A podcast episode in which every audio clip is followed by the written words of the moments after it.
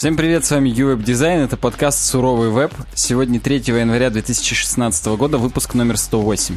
Всем привет. У нас первый, на, первый подкаст в новом году. Все подкасты до этого прошлогодние уже, как хлеб, который остался. И я очень надеюсь, что кто-то очнулся, кто-то выжил. Да, я очень надеюсь, что у нас есть для вас несколько громких тем. Инлайновая валидация форм. Учим продажника говорить с программистом. YouTube не уйдет из России. Погнали. Ну смотри, у нас уже только 2017 начался, а уже хорошие новости. YouTube не уйдет из России, например. Только начался, а уже начался, поэтому мы да. переходим на uwebdesign.ru и говорим наши классические мотивирующие вещи. Ты знаешь, первая не такая классическая. Первая мотивирующая вещь о том, что теперь можно не париться и просто зарегистрироваться у нас на сайте uwebdesign.ru и больше никогда не вводить вот это все дерьмо ваше, которое вы вводите при комментировании. Согласен, да. Надо, конечно, нам сделать некоторые индикаторы на самом сайте, хотя бы в сайт-баре где-нибудь под поиском, типа «войдите». Или если уже войдено, то надо сказать «привет, там, юзернейм 666».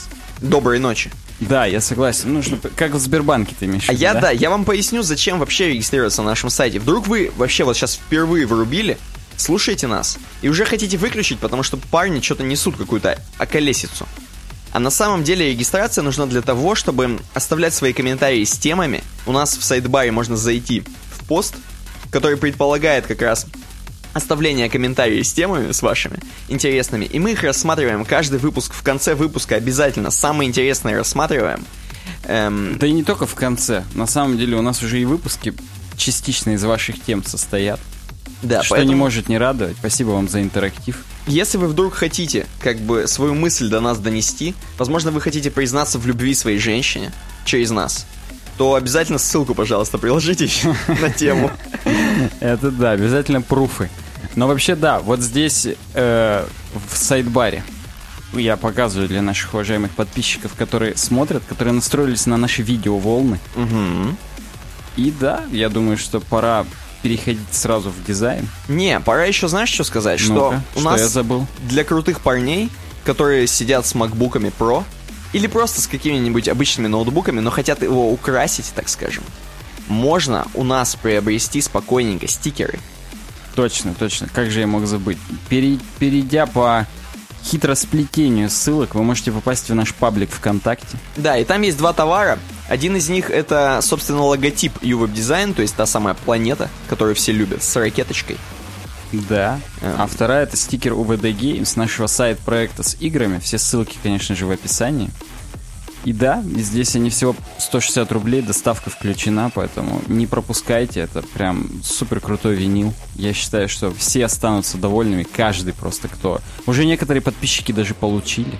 Я вам больше скажу, он знаете, как работает? Вот у американцев, я не знаю, как в России, или было, или не было, эм, есть такие, короче, пластыри от курения. Ты на себе на задницу наклеиваешь, он у тебя висит, и, не, и курить неохота. Вот то же самое, только тут хочется верстать сразу, как только наклеил. Возможно, Согласен, на задницу. поэтому запаситесь. Купите несколько. Один для задницы, один для ноутбука. Именно в этом порядке. Да. Как бы для ноутбука уже если останутся. Ну все, переходим к нашему основному контенту подкаста, чтобы вы не думали, что мы здесь опять же растекаемся мыслью по древу. Дизайн. Сегодня кто-то там в комментариях растекался мыслью по древу. Я помню, там кто-то писал. Но для 3 января, простите, это нормально. Растекаться это нормально да. еще пока, да. UX Design CC, опять же, снабжает нас темой. Forms need validation, они нам говорят. И это опять Эндрю Койл, которого мы неделю назад обозревали, хотел сказать, но мы не его обозревали, а тему, которую он нам предложил угу. про формы и про то, что плейсхолдерный текст, помнишь, Никита, еще? Да, Неделю да, да, назад, да. казалось бы, было, а уже как будто бы в том году. Так вот, формы нужны, валидация для них, а именно инлайновая. Такая, которая прям вот вы пишете форму, и сразу вам говорят, слушай, братан, ты не прав. Пройдемся по пунктам, на самом деле, потому что тот факт, что инлайновая валидация прям сильно улучшает UX, это ни для кого не секрет, и я думаю, даже никто спорить с нами в комментариях не станет, хотя я вас призываю, поспорьте с нами в комментариях, потому что это то, что мотивирует нас творить дальше. Так вот, validation. Здесь есть сразу для наших подписчиков, которые на видео волнах, они смотрят скриншот пароль, и у него там сразу стоит галочка, что все, пароль верный, что сильный пароль, что прям от, отвечает всем требованиям, образ... хотел сказать, образовательного стандарта, мне уже все. Угу. Просто всем, всем требованиям а, а, безопасности. Так вот, собственно, вопрос-то в том, как же нам вообще вот обрабатывать эту инлайновую валидацию, как не надоесть пользователю с ней, как ее отображать, как показывать вот это все. Так. И есть несколько способов. Первое это над полем, здесь вот Слушай, мне это все напоминает те самые тултипы, о которых мы говорили. Ну, тултип здесь будет прям именно как тултип. Бело, ну, в смысле, ты имеешь в виду, напоминает, где по, этот placeholder, да, писать? Угу. Согласен, здесь будет вариант, когда и placeholder, и этот эм, э, ошибка будет прям в одном стаке. Ну-ка. Под полем тоже. Ну, здесь, видишь, все красненькое, красивенькое. То есть сразу тебя уже наталкивает на то, что что-то пошло не так. Come on, you know this isn't a valid email. Здесь еще шуточки. Uh-huh. Инлайновое это когда сразу после формового поля. И как бы мне вот это вообще не импонирует. Какая-то длинная слишком кишка. Хотя неделю назад, когда мы говорили про example текст, я говорил, что в принципе в длину нормально, но вот с ошибками как-то не очень нормально. Я хочу прям сразу видеть сообщение об ошибке рядом с тем, что я ввел неправильно. Так. А когда мне приходится так переносить контекст туда-сюда, я уже даже и забываю. А вот и тултип, о котором ты говорил. Это тоже один из вариантов. Причем лично мне он импонирует больше всего, но на мобилах он не очень крутой. То есть на мобилах непонятно, когда он всплывет, когда ты тапнешь, когда ты оттапнешь и так далее. То есть здесь нужно, нужно думать, и лучше воспользоваться более универсальным способом, типа над полем или под полем. Угу. Я считаю, это более козырно будет. Ну так вот, здесь вообще дальше идут вопросы о том, а когда же? То есть мы разобрались, где можем мы эту инлайновую валидацию показывать, а теперь когда? И по примерам, которые следуют в дальнейшем статье, мы видим, что автор тоже остановился на том, чтобы сверху просто отображать и все. И как ты видишь, здесь у хорошего примера ну, во-первых, не надо сразу валидировать, как только пользователь кликнул на input. Ну, представь, ты только еще кликнул, еще не начал. А у вас все неправильно. А у тебя уже невалидно. Да как бы, я знаю, что невалидно, я еще даже писать не начал. Вот это плохой, bad experience, bad practice, я бы даже сказал. Ага. Но я здесь еще прошу вас обратить внимание на то, что вот здесь есть email, и сразу под ним тот самый placeholder, типа, напишите валидный email, например, johnsobakacompany.com. И только потом, когда ты пишешь Джон Доуи, как дебил, угу. ты видишь вместо этого примера ошибку. Чувак, это вообще не очень. Ну, такое. Даже было бы прикольно, если бы какая-нибудь красивая микро взаимодействие было, типа там одни буковки вот так вверх перелистываются и подставляются на Come on, you know this isn't a valid email. Угу. Так что да, как-то я по-британски сказал после Шерлока. Чуть-чуть. В общем, не стоит показывать ошибку, как только пользователь кликнул в input. Он еще даже ничего не успел написать, а уже на него... Знаешь, здесь есть метафора такая, что когда форма показывает ошибку валидации, она кричит на пользователя. Ну да, кстати. И вот ты вроде как еще ничего не сказал, а на тебя уже наорали. Поэтому это плохой, плохая практика. Как только пользователь пишет, вот здесь вопрос по поводу того, нужно ли валидировать после каждой буковки. Да нет. Тем более, ну вот здесь написали, что единственный вариант, в котором это возможно, это пароль. Когда ты его пишешь, и снизу заполняется строчка, типа насколько сильный или не сильный пароль. Mm, ну окей. Вот допустим. это как, как пример хороший в инлайновой валидации во время написания. А во всех остальных случаях, когда ты пишешь имейл, пока ты пишешь имейл и не написал собаку, ты и так знаешь, что ты его не закончил писать, ну нет смысла об этом напоминать просто как, каждую секунду. Третье. Как только пользователь дойдет до определенного лимита по цифрам. Ну вот, например, этот индекс, и в США индексы пятизначные. И вот вроде как можно после того, как пользователь 5 знаков написал, уже начинать валидировать. Но здесь тоже написано, что это проблематичная тема, потому что вот в России индексы шестизначные. И, а тебе уже после пяти знаков начнут ругаться. Как бы, ну, скорее всего, тоже нахрен надо, когда вот пользователь дошел до определенного к набора символов, это тоже плохая практика. А можешь вообще валидировать, когда он submit нажал? Ну, это один из вариантов, но тогда это уже не инлайновая валидация. Логично. Это уже как бы по факту. И на самом деле нет ничего зазорного в том, чтобы валидировать, когда нажал submit. Но здесь мы говорим о том, что если вот валидировать прям по ходу дела, Мгм. то с точки зрения UX это прям круто. Ты даже не переходишь к следующему полю, потому что ты понимаешь, что, блин, я уже здесь накосячил, лучше я сейчас здесь ошибку исправлю. В, в поле номер один, там, где я в имейл написал Джон Доу, как дебил. Я лучше сразу вот это буду исправлять и не буду писать уже номер карточки, номер телефона, потому что вдруг там вот, да. И вот четвертое, это как раз то, что классически используется, когда пользователь ушел из этого поля. Ну вот да. тогда и надо валидировать. Если я уже перешел табом или там кнопкой мыши или кнопкой Ну, трекпада. фокус поменял. Да, если я уже... Как ты круто сказал, слушай. Если я уже фокус поменял, перешел в другой инпут, то тогда и надо уже валидировать и сказать, слушай, братан, ты, конечно, дальше пошел, но, Но ты Джон Доу. ты Джон Доу, и ты не прав. Вот пятый вариант, кстати, интересный. Когда пользователь притормаживает. Но это такое. Вот это нужно думать. Это на самом деле нужно думать, причем я даже не очень вижу плюсы вообще вот в том, чтобы вот я задумался, и мне сразу там вот, слушай, ты не прав.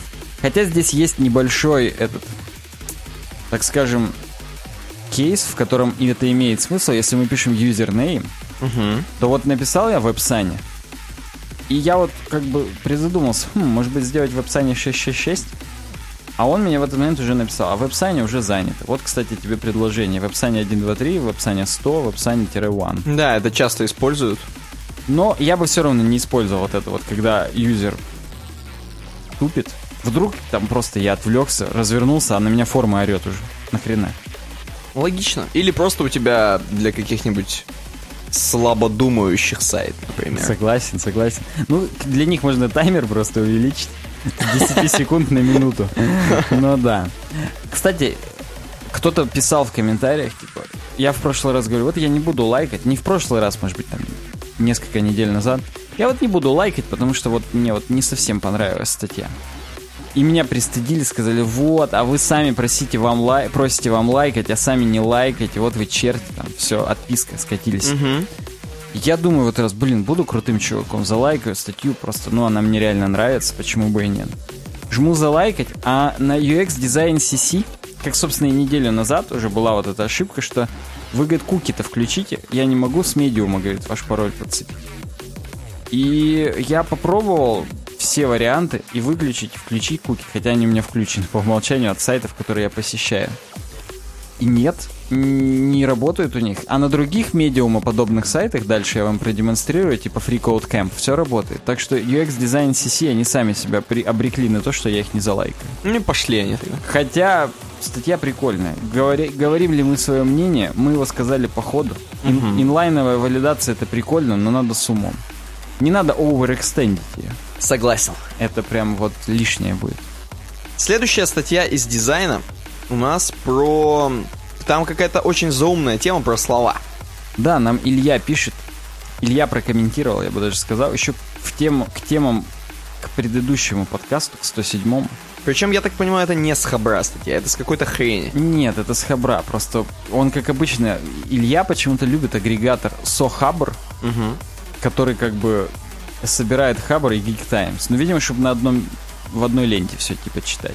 А, вижу, да, это просто действительно... Но я буду прям мучить себя, нажму на кнопочку H и перейду непосредственно на Хабр Хабр, где нас встречает блок компании Edison, которая в лице, сейчас скажу кого, самый Эдисона скоро- самого. И лампочек. Почти, почти, в лице Лизы Ламовой, Так, возможно, Лампочковой. Хорошо. Она перевела нам статью Мгм. о том, как нужно конструировать слова. И подожди, это зачем конструировать слова? Просто чтобы мама, папа? Нет, нет, чтобы крутые интерфейсы были. Все-таки как конструировать слова в интерфейсах?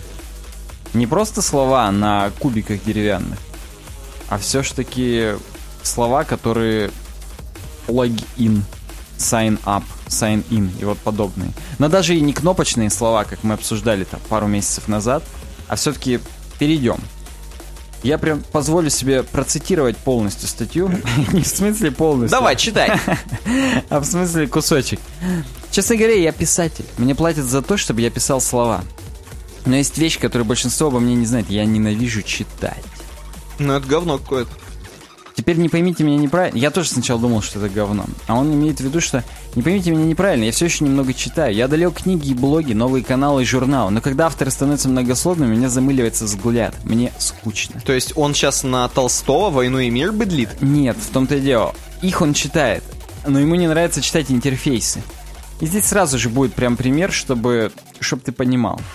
У него настолько замылено уже взгляд, что даже когда он видит книжку, он видит просто... Фишку. Просто, просто он видит деньги. Он видит простыню слов. Но... И он заставляет себя сильно вчитываться. Но когда у него есть реальная мотивация прочитать книжку, ему, ну, как бы, он может сделать.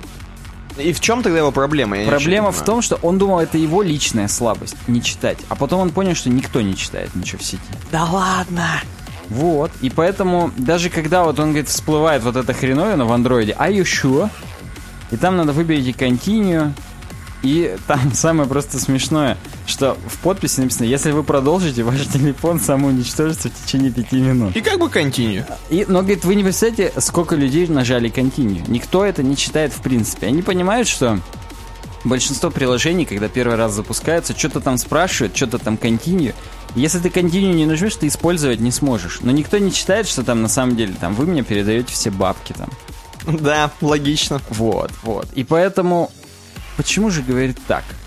А говорит, на самом деле, дело даже не в том, что люди говно, а в том, что вот здесь жирненьким выделено choose continue to keep going. Угу. И все, и для пользователя этого уже достаточно. Нужно, говорит, правильно концепт, к, концепт, а, акценты расставлять. Понял, да? Семь советов по дизайну слов. Непосредственно тело статьи, вот мясо. Ну-ка, первый. Первое, сокращайте. И здесь прям сразу круто, что самая важная вещь, которую вы можете сделать для облегчения читателей, знаешь, ты сделаешь вещь, что твои читатели облегчатся сразу. Это укоротить ваш текст. Я думаю, что вот чуваки, которые на, на освежителе воздуха пишут, они знают, как облегчить. Согласен, причем они не следуют способу сокращайте. Нет, они наоборот потому удлиняют. Что, потому что там надо, надо время-то скоротать. Так вот, и видишь, before, after, здесь, ну, сразу понятно, что...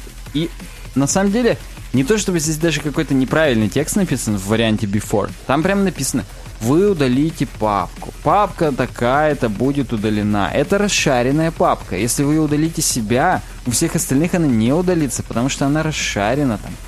И когда вот вы сейчас нажмете Continue, тогда вы удалите расшаренную папку. Угу. И даже на кнопках ты видишь есть Cancel, а есть Yes Delete Shared Folder. Ну это для слабоумных. Да, но дело в том, что слабоумные они еще меньше читают, мне кажется. Поэтому это вообще не найдет своего никак, никогда своего адресата. И будет просто remove shared folder from your Dropbox. Лучше бы сделать. Кнопка remove. Все. Others, other members will still have access. То есть здесь, в принципе, так скажем, весь смысл-то сохранен. Не то чтобы нам так сократили, что ни хрена непонятно. А здесь ну, так сказано. Вы удалите из вашего дропбокса, а другие могут, а все remove. Но я коротенько, коротенько скажу. А вдруг иногда вот хочется, чтобы интерфейс тебе сказал больше. Вот хочется иногда. Ты действительно сталкиваешься с какой-нибудь хренью, какие-нибудь драйвера устанавливаешь, например, и у тебя там возникает какое-то там сообщение об ошибке. Attention, чувак. И когда вот так сокращено, тебе меньше информации дойдет до тебя. Возможно, если бы там было бы поширше написано, ты бы что-то понимал, что кого, и мог настроить все-таки дрова, как тебе надо. Есть ответ. Например, вот устанавливаем мы какой-нибудь Killite Codec Pack. Например. Это не реклама. Угу. Просто очень крутая программа. Так вот, и мы там в самом начале выбираем Simple, Advanced и Expert. Угу. И вот в зависимости от этого инсталлер, он нас по-разному грузит. Если мы Simple, то там сразу далее-далее готово Яндекс.Бар, Amiga браузер и так далее. А если мы все-таки эксперт, то мы выбираем прям какие кодеки, какие конвертеры, в какую хрень, э, какая штука будет разворачивать все дорожки и субтитры на составляющие LAV или FFD show и так далее. Ты имеешь в виду, там полностью мануальная такая? Там прям ты можешь все, что хочешь настроить, и там сразу тебе еще и расшифровано. А это, кстати, то-то говно, оно за это отвечает и так далее. И на самом деле, наверное, самым разумным было бы при установке программы или при чем-то еще выбирать какой-то режим, режим пользования. Кстати, это часто бывает, например, в Open Broadcaster даже в нашем с тобой. Мгм. Нелюбимом. Нашим тире- любимым. Любимым-нелюбимом. Там есть Simple Mode и Advanced Mode. И там прям совсем разные настройки открываются, когда ты этот радиобаттон переключаешь. Соответственно, есть смысл это как-то разделять. И вот если у тебя включен Advanced Mode, тогда показывать error log, прям лог ошибок. Я там вот пошел на такую-то строку, и я там обломался, потому что такое-то говно. Потому что для большинства Simple пользователей и Clean, они, хоть ты лог им напишешь, хоть что, для них это одинаково ни хрена не будет означать. Так зачем их пугать большим количеством информации? Поэтому тут всегда нужно какой-то компромисс находить, но вот есть способ. Получается, смотри, э, если вот такой хороший experience, да, у нас соблюден, есть чуваки, мы делим сразу на даунов и умных, Причем по желанию. Не По- то, что мы. Конечно, по они сами делятся. Да, да, Да. они сами делятся. то тогда получается вот все, что есть в этом списке из семи пунктов, это скорее всего относится к тем людям, которые simple пацаны, правильно? Да, я причем даже вполне с тобой согласен, что есть люди, которые прям задроты, в хорошем смысле этого слова, которые будут прям вот это все читать. Конечно. им даже это прикольно будет. Они будут думать, блин, чуваки поработали, прям не вот отписку сделали, а подписку. А подписку и лайк. Поэтому да, согласен. Но вообще, видишь, чем короче, короче, чем короче ваш текст, тем выше вероятность, что его прочтут. Я согласен, на телефонах на каких-нибудь, знаешь, как- какое-нибудь эм, сообщение, которое вылазит по несколько раз в день, нет смысла его делать вот таким длинным и тупорылым. Ну да, оно только будет больше энноить. И здесь, видишь, как писатель, я прекрасно понимаю, как заманчиво растечься мыслью по древу. Вот, видишь, я же говорю, где-то это сегодня было уже. И расписать свои идеи. Но интерфейс не место для этого. Для этого есть хабар, зачеркнуто медиум. Это примечание переводчика, я так понимаю. Очевидно, что оригинальный автор не знает, что такое хабар. К сожалению, или счастью. Слушай, не знаю даже. Счастье для хабра. Добавляйте заголовки, второй пункт, и он очень крутой. То есть дальше прям идут пункты, которые реально можно взять на вооружение. Прям вот вы как только поставите нам лайк после просмотра подкаста, вы уже можете это использовать. Это реально работает. Так вот, добавляйте заголовки. И здесь, смотри, картинка. Картинка с картинками, с двумя before, вижу, after вижу, опять. вижу, вижу. И там есть, э, так скажем, кругляшочки с э, демонстрацией интерфейса, а под ними небольшие текста. Так, Но они дерьмово воспринимаются вообще отвратительно. И как только мы добавляем основную мысль каждого те- текстика в виде заголовка send large files, share with anyone, сразу все прям круто, легко и понятно. Мгм. Я прям вот никогда бы не задумался. Вот мне бы показали вот before и сказали бы, что говно. Я, как не самый в мире опытный UX-дизайнер, я бы сказал, блин, что-то вот говно, но я не знаю, что. И мне бы сказали, слушай, братан, правильный ответ это вот сделать заголовки. Я такой, блин, стопудово. То есть я вот, это я сейчас уже параллельно свое мнение высказываю. Мгм. А кто, кстати, был первый человек, который нас заставил мнение высказывать? Вова в тапках? Какой-то, я не знаю, неха- возможно, он редиска, нехороший человек. Да, согласен. Но если, Вова, ты нас все еще слушаешь, и это был ты, поставь лайк. Доб- Добавляйте заголовки, по-моему, гениально. С заголовками проще сканировать текст, в кавычках. Сканить еще. Сканить, да, сканить еще проще заголовки. Просто заголовки прочитал и все. Третий, делай списки. Как делай раз, делай два. Так. И здесь тоже, ну, нельзя поспорить, если мы вдруг хотим бегло пробежаться по тексту, мы же вертикально по нему пробегаемся. Мгм. И тогда можно нам как ступенечки его сделать, и нам будет проще по нему пробегаться прям лихо, и мы прям все усвоим. Ну да, это круто. И здесь сказано, что если вы поймали себя за многократным употреблением таких слов, как «и», «и», также внутри абзаца, то попробуйте переделать текст в формат списка.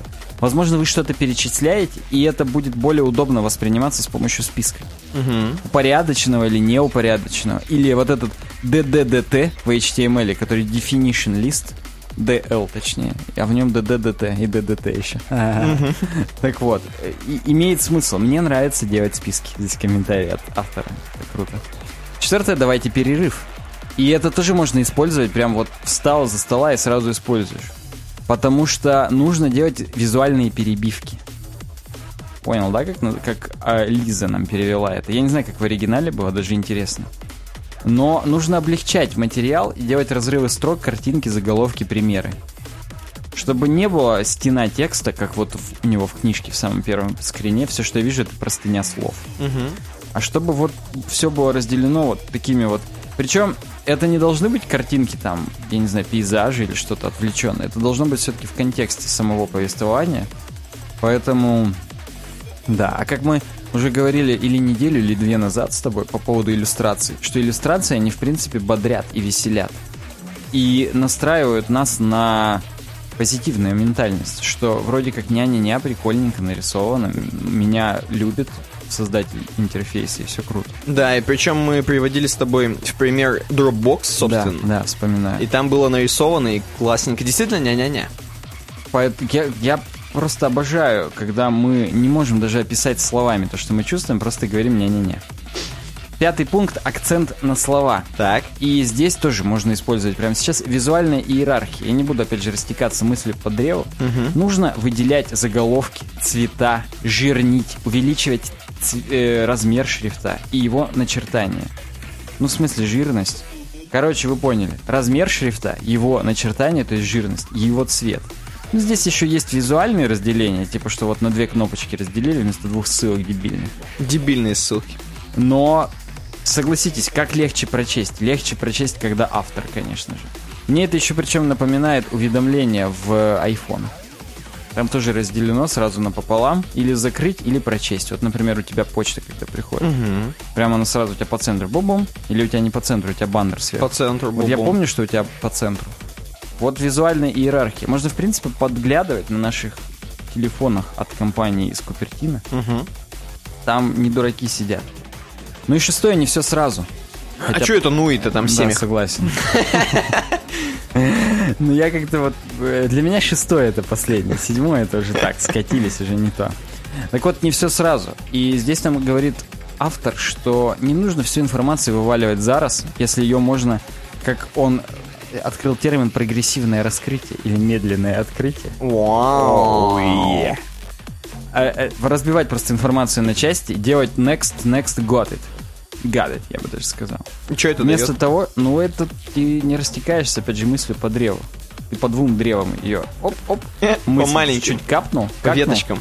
Да, и все, и у тебя нормально, что сначала тебе говорят, что вот здесь есть tasks, а здесь stay organized, можно даже вон на отдельную иконочку сделать и сразу got it. Вижу. Чтобы как бы клипуха же у нас нынче. Да. Все информацию это воспринимают рвано, маленькими-маленькими порциями. Так что да, много текста, выдавайте его по частям. Седьмое, ну и, наконец-то ну и, да. Пишите в макетах, а не документах. Я причем так и не понял, какого хрена. Вот попробуй мне помочь расшифровать, я вроде по-русски читаю, не понимаю.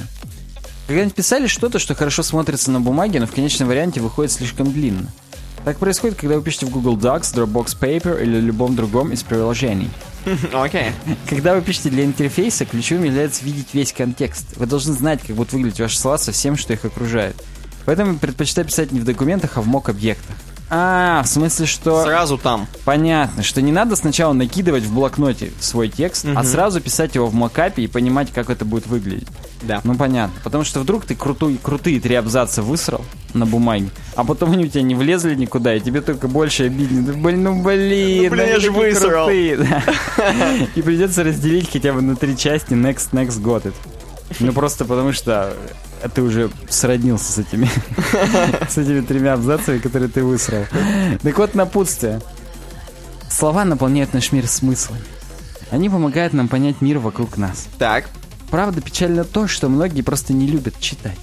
Если вы работаете со словами так же, как работаю с ними я, наша цель должна заключаться в том, чтобы сделать чтение максимально простым. Помочь людям понять мир вокруг них. Советы выше — это лишь часть того, чем я пользуюсь во время дизайна слов. Придумали свои советы? Пожалуйста, делитесь своими идеями, историями и комментариями ниже. А для тех, кто ненавидит читать, спасибо, что прочитали. Это прям круто. У меня, короче, есть две, нов- две идеи, которые возникли, пока ты это читал. Давай, говори. Первая, короче, идея про то, что я смотрел, как, типа, правильно писать геймдиз-доки. То есть именно вот там, где ты описываешь механику игры, все там. Подожди, это та, так скажем, PDF-ка, которую... Да, это, ну, скорее даже не PDF-ка, а это именно Google Doc в основном. И именно вот были советы, как правильно писать геймдиз А это для кого? Это, от Это кого вообще для кого? для всей команды То есть для разработчиков. команды. Я имею в виду, бывают это PDF-ки, которые мануал, это для пользователей, конечно. Не-не, Ты это в для разработки. Ага, так. И, короче, там были такие же советы, подобные. То, что вот мне понравилось, разбивайте на списки, улки-лишки. Это обязательно, потому что люди цепляются за эти точечки, и они их читают всегда. Э, Здесь немножко, ну, не про то, конечно, но там был, была тема про то, что надо разбивать документ по гиперссылкам, делать Но, его. Опять же, в PDF это можно делать. Но да, ты- ну, в Google Доке Да, это можно да, делать, здесь, согласен. понятно, ничего нельзя. Здесь Вот. это где? В интернете? Ну, Тут ни одной гиперссылки. Нет, имеется в виду, что здесь же советы для... Про интерфейс, Да. согласен, да-да-да. Вот. И, ну, практически такие же советы все мне понравилось. Там, делайте перерывы, разбивочки, чтобы чувак просто от- отдыхал. Картиночки там делайте. Вот, ну, а там у тебя в твоем смысле будут картиночки, там, примеры каких-нибудь окон будут. Ну вот я только хотел сказать, что запариваться над вот этим гайдом и еще туда иллюстрации рисовать, это уже слишком сильно Не, для мо- команды. Ладно, для конечных пользователей ты их монетизируешь, а собственную команду ты слабо Ну монетизируешь. да, ну скрины какие-нибудь там, вот такое все. Ну да, я Это согласен. первое. А второе, короче, у меня, это первая идея, все, мы ее закончили. Мимасики еще можно вместо скрина. Можно, да. А вторая идея про то, что у нас с тобой подкаст, он для тех, кто это, кто любит читать, короче, длинные сообщения. Потому что он такой, знаешь, двухчасовой, не для, не, короче, Согласен, для умных согласен. пацанов. Но мы, конечно, на списке, на тайм-коды разделяем. Кстати, кто еще не в курсе и кто дослушал до сюда, в описании есть тайм-коды. Вот ни один человек, возможно, сейчас не является целевой аудиторией для моего высказывания, ну просто как бы, чтобы оно было. Да, ну, в общем, вот так. В общем, пошутили, поржали. Следующая тема дизайновая. Надеюсь, понравится статья, говорит нам Михаил. Это следующая тема. Это ты- твоя, твоя. Да, надеюсь, понравится статья. Предлагают нам, опять же, к 108-му, то есть вот к этому выпуску. Михаил нам причем ребус небольшой загадал. Михаил Вроде Реб- как бы понравится, а статьи-то нет. У него фамилия Михаил Ребус, возможно. Скорее всего, да. И да, статьи-то нет, а куда ссылка? Я нажал на Михаил, точнее ты мне сказал нажать на Михаил, потому что я бы вот вообще, я, у меня с ребусами проблема, поэтому я нажал на Михаил, Так. и там, собственно, статья очень коротюсенькая, но достаточно интересная. И это не- даже не сама статья, а сколько дискашн интересен. Мне просто интересно, что вы напишите в комментариях, господа. Мне всегда только это интересно из нашего подкаста, что нам напишут в комментариях. Да, статья о том, что вот есть на производстве какое-нибудь изделие, которое нужно изготовить. Э, Допустим, какая-нибудь часть станка, например. Люнет, например. Да. И его нужно сделать, э, ну, его сделает там, как его сделает человек и как его сделает машина. Машина тоже может разработать некий дизайн, некую конструкцию. Нам бы сейчас чуваки, которые разрабатывают вот эти чертежи, сказали бы, как это называется правильно. Прототип, я не знаю. Э, вот. Его может разработать также и, и компьютер, не только человек. Например, здесь сказана программа Within Enhance. Напишите в комментариях, если вы шарите, что это за программа, насколько она в своем роде крута. Или, например, если вы хотя бы слушаете Within Temptation. Одно из одного. Э, Вот. Выглядит это примерно так. К нам приходит заказчик и говорит, мне нужна штуковина с дырками. Вот тут и тут. Способная выдержать такой-то вес в количестве одной штуки. И тут за основу взят некий престарелый инженер дядь Валера, Так. Который проектирует левый вариант. Вы сейчас увидите дальше на картинке. Он работает по старинке, учитыв- не учитывает возможности 3D-принтинга, опираясь на предыдущий опыт и свое представление о эстетике подобных штуковин. Он же много учился, а потом много работал, поэтому знает толк. А, ну, следующий это компьютерный вариант. Там как бы компьютер-то он в университеты не ходил, написано. Да. И об эстетике понятия вообще не имеет. И он предлагает свой дизайн, то есть такой машинный как бы, оптимальный с точки зрения минимизации веса и расхода материала. И- но он типа тоже прочный. И вот посмотрите, собственно, что получилось. Самое невероятное здесь то, что дизайн этот прекрасен. То есть автор статьи, так скажем, вот этой мини-статьи, сразу выражает свое мнение, как мы. Говорит типа, блин, чуваки, а мне так компьютерный дизайн больше понравился вот этой вот штуковины. Э, более естественный и приятный на глаз, как будто компьютер вдохновлялся образами и формами из живой природы. Но он лишь стремился к, к максимальной эффективности. Humanity скоро насосется еще больше здесь, он добивает. И, в общем, это как бы ну, такое вольная интерп- интерпретация, переводик какой-то там статьи с arup.com, неважно. Вот вы видите, собственно, изделие. Слева то, что дядя Валерий, справа то, что дядя компьютером. Тебе какой больше нравится? Мне, к сожалению, дядь Валерой. Так. Ну просто потому что, во-первых, я тебе неоднократно говорил, что меня ячеистая структура животный страх вызывает. Я согласен, А немного... вот это как паутина, мне сейчас кажется, что оттуда сразу какой-то досвидос выползет, меня схавает и досвидос. Пугает, пугает, я согласен. Правый вариант пугает. Левый вариант, я понимаю, о чем пишет автор, что типа, ну, да, действительно, ну, как-то по-деревенски сделано. Ну слушай, зато работает. Не, я меня одно только, так скажем, радует, что правый вариант он эффективнее с точки зрения расход, исход, расхода материалов. Мне всегда нравится, когда прикладные решения учитывают еще и нужду сэкономить. Ну, как бы сказать, когда даже программы, когда какую-то программу переписывают, и в результате этого на 16% больше растет прибыль просто из-за сокращения расходов. Короче, я люблю сокращение расходов. Но я не люблю ячеистую структуру, она страшная, это досвидос вообще. Знаешь, что еще хочу сказать? Хочу сказать немножко придраться по Шелдону. Ну-ка. В правом варианте вот все вот эти, так скажем, э, как же эти люверсы вот эти для крепления с дырками, Так, они же отверстия, дырки у нас в штанах, так. они не соответствуют отверстиям э, на левом хрени на левой.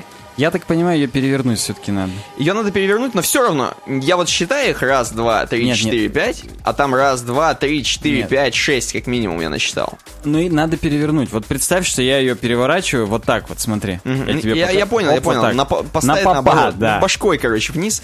В общем, не знаю.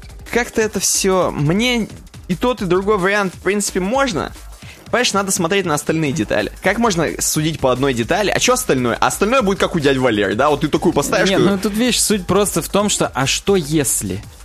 Надо уже отдать Да, все. ну нельзя так. А что если хуманити скоро насосется еще больше? Не, это все комплексная вещь. Если бы мне показали отдельно сделанную машину, знаешь, сделанную компьютером, и машину, сделанную дядь Валерий, я бы сказал, что круче. Как можно сказать об какой-то детали, которая будет включаться в основной потом Ну, механизм? Ты же видишь, что здесь все IT-порнычи сейчас будут передрачивать просто на то, что вау, круто. Вот я что хочу... машины более эффективные, там, это до свидос. Это базара нет, я хочу послушать наших э, слушателей и зрителей. Напишите в комментариях. Я, у меня сейчас, знаешь, интересное будет высказывание. Мне вот правое напоминает Венома из третьего Человека-паука. Он там тоже вот именно на такое дерьмо растекался. Ну, он... А я напоминаю, из-за этого Венома фильм вместо там 100 миллионов стоил 300. Короче, там очень дорогой CGI был. Ну-ну-ну. И вот там-то ни хрена они не сэкономили вот на такой структуре. Там. Humanity не насосался еще больше. Да, да, да. Поэтому, ну, слушайте, мы насосемся еще больше, только если сами захотим и начнем внедрять вот такое дерьмо. Потому что здесь, по-моему, даже материал другой с виду. Так, так вот именно. Поэтому, ну-ка, а давай попробуем на соус нажать. Перейти на оригинал, давай. Это вообще где, что, Это как? на каком-то диком сайтецком. Там просто еще третий есть. Ё-моё, да, есть И третий. там еще, типа, оно более улучшенный вариант. Кстати, не, не зря мы прям перешли, не зря. Это в Голландии дело происходит. И там-то вообще дырки не твою, совпадают. Там просто какое-то говно. Оно, возможно, мне кажется, даже не может быть так использовано. Там внутри этих дырок просто нет. Вот у меня сомнения, опять же, по поводу Но всего здесь, этого. видишь, сказано, что третий просто те же нагрузки может выдержать. Ну, просто если тысячу тонн поставить на Мгм. них, то вот они все выдержат тысячу тонн. Понятно. Но как бы... Слушай, правое это уже по гигеру. Да, да. Там уже прям как будто три тела переплелись, и там мне уже менее противно, чем второе. Там второе как вот будто именно- манту намочил. Да. А, Ну вообще, давай посмотрим, это что за завод-то вообще? 3D принтинг. Они мои кукисы используют. Заламега Яд, Team Leader в Аруб. Аруб какой-то. Ну ладно, насрать. Не руб, может быть, не руб, а, он хотел сказать. И тогда понятно, почему так выглядит. говно, дерьмо и насрать, ладно. Уходим дальше. Последняя тема, заключающая из дизайна. Заключительная. Заключающая, это если она бы заключала.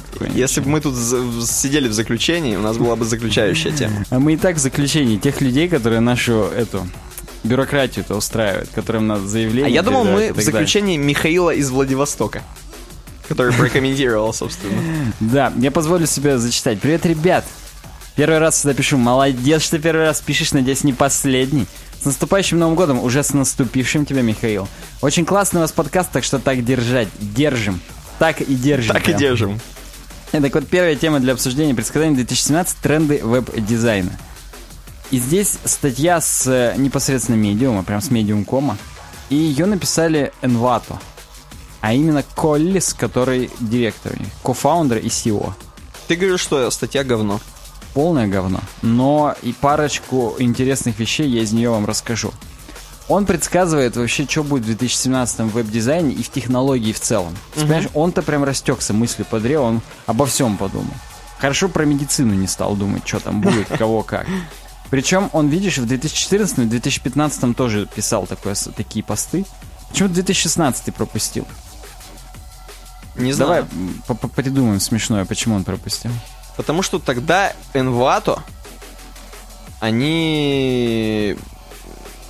Не знаю. Потому что он упал с лошади и сломал себе хвост. Давай так. Ну, допустим, да. Так вот, 3D у нас входит прямо в... 3D становится настольной технологией для дизайнеров, короче говоря. Вот так вот ты перевел, да? Ну, а, по-моему, нормально. Не, нормально, мне тоже нравится. Ну, как бы 3D выходит в набор инструментов дизайнера. Но вот мне больше понравилось, что это стало настольной технологией для дизайнера. Так. В общем, не стесняются уже люди использовать 3D-технологии. Уже это не удел задротов в 3D Max, которые сидят. А уже Adobe выпускает свой Project Felix в альфа-версии на данный момент. И что это? 3D-редактор. Ты имеешь в виду чайники опять рисовать? Да, гитары в данном случае. Но, конечно, все к чайникам вернется. Что говорить-то? И рендерить потом это все по-красивому и по-прикольному. То есть даже очевидно, что мы можем рендерить и видосик, ну, где мы будем там крутить эту гитару, фейерверки из нее могут идти, ну, как обычно. Как мы с тобой делали в 3D Max. Мгм. А можем рендерить 2D-сцены из этого, но просто в 3D-редакторе, за счет чего мы, ну, мы можем там свет выставлять, какие-то там блики, квики. Квики — это кролик, который Несквик кушает. Я просто сегодня утром Несквик кушал, поэтому квики. Так вот, и на самом деле вроде как можно использовать 3D-изображения, отрендеренные 2D из 3D-редакторов в дизайне сайтов. Я считаю, это имеет право на существование. Еще более, помнишь, мы э, то ли неделю, то ли две назад разговаривали о том, что нужно изображение так использовать, что они сразу тебя фокусируют на том, как Фукусима, что ты должен видеть на этой странице. Представь, насколько 3D-шно можно сфокусировать вот сразу на гитаре.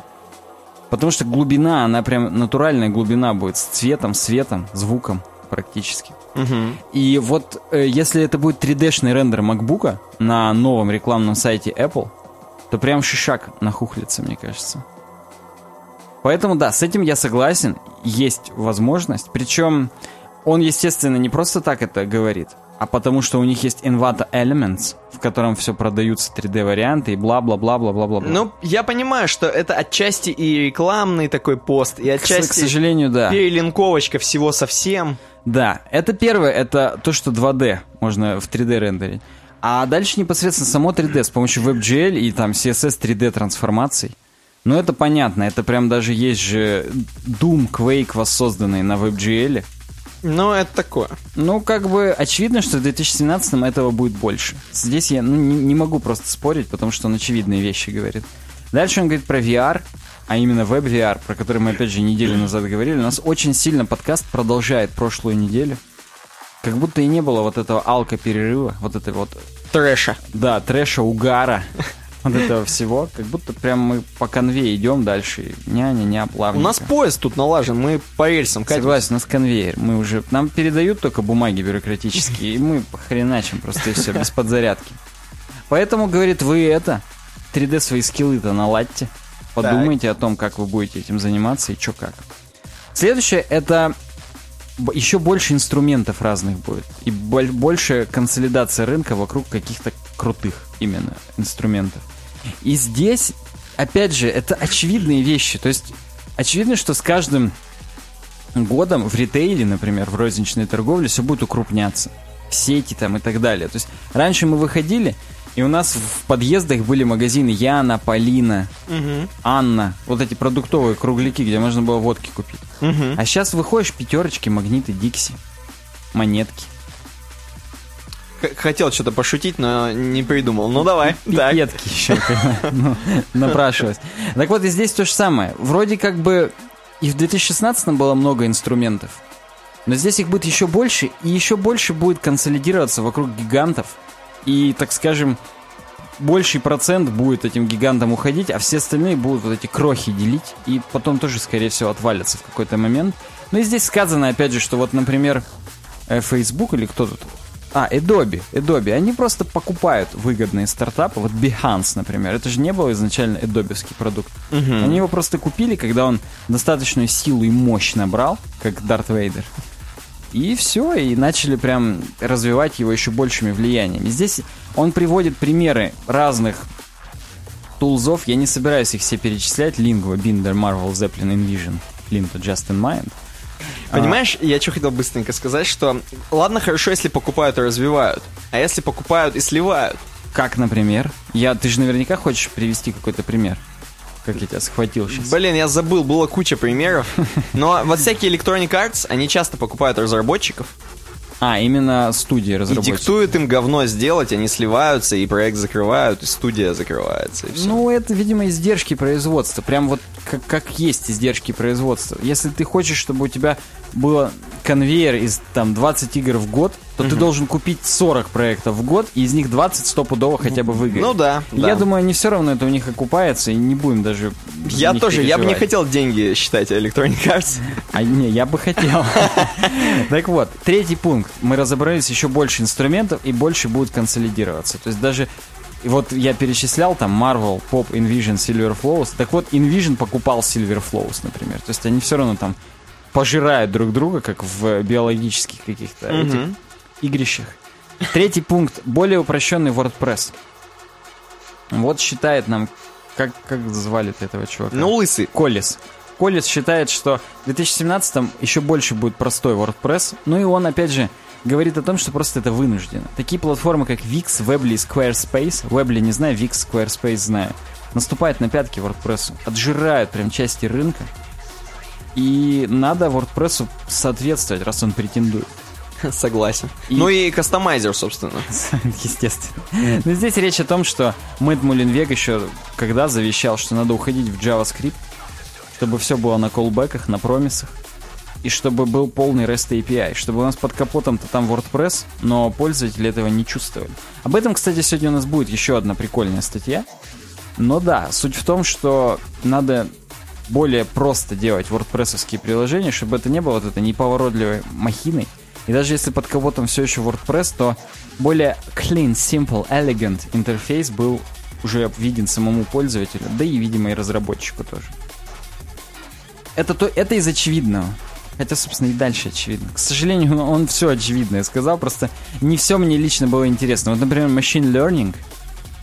Пока я вот с этим не столкнулся, сам на кончиках пальцев не ощутил, мне не так это интересно. Вот все эти искусственные интеллекты, нейронные сети и продукты, которые там вот что-то там находят, ищут. Не, я согласен, пока действительно это не заиграло по-новому, новыми красками. Хотя вот был уже Find Face, например, да, который находил на ВК.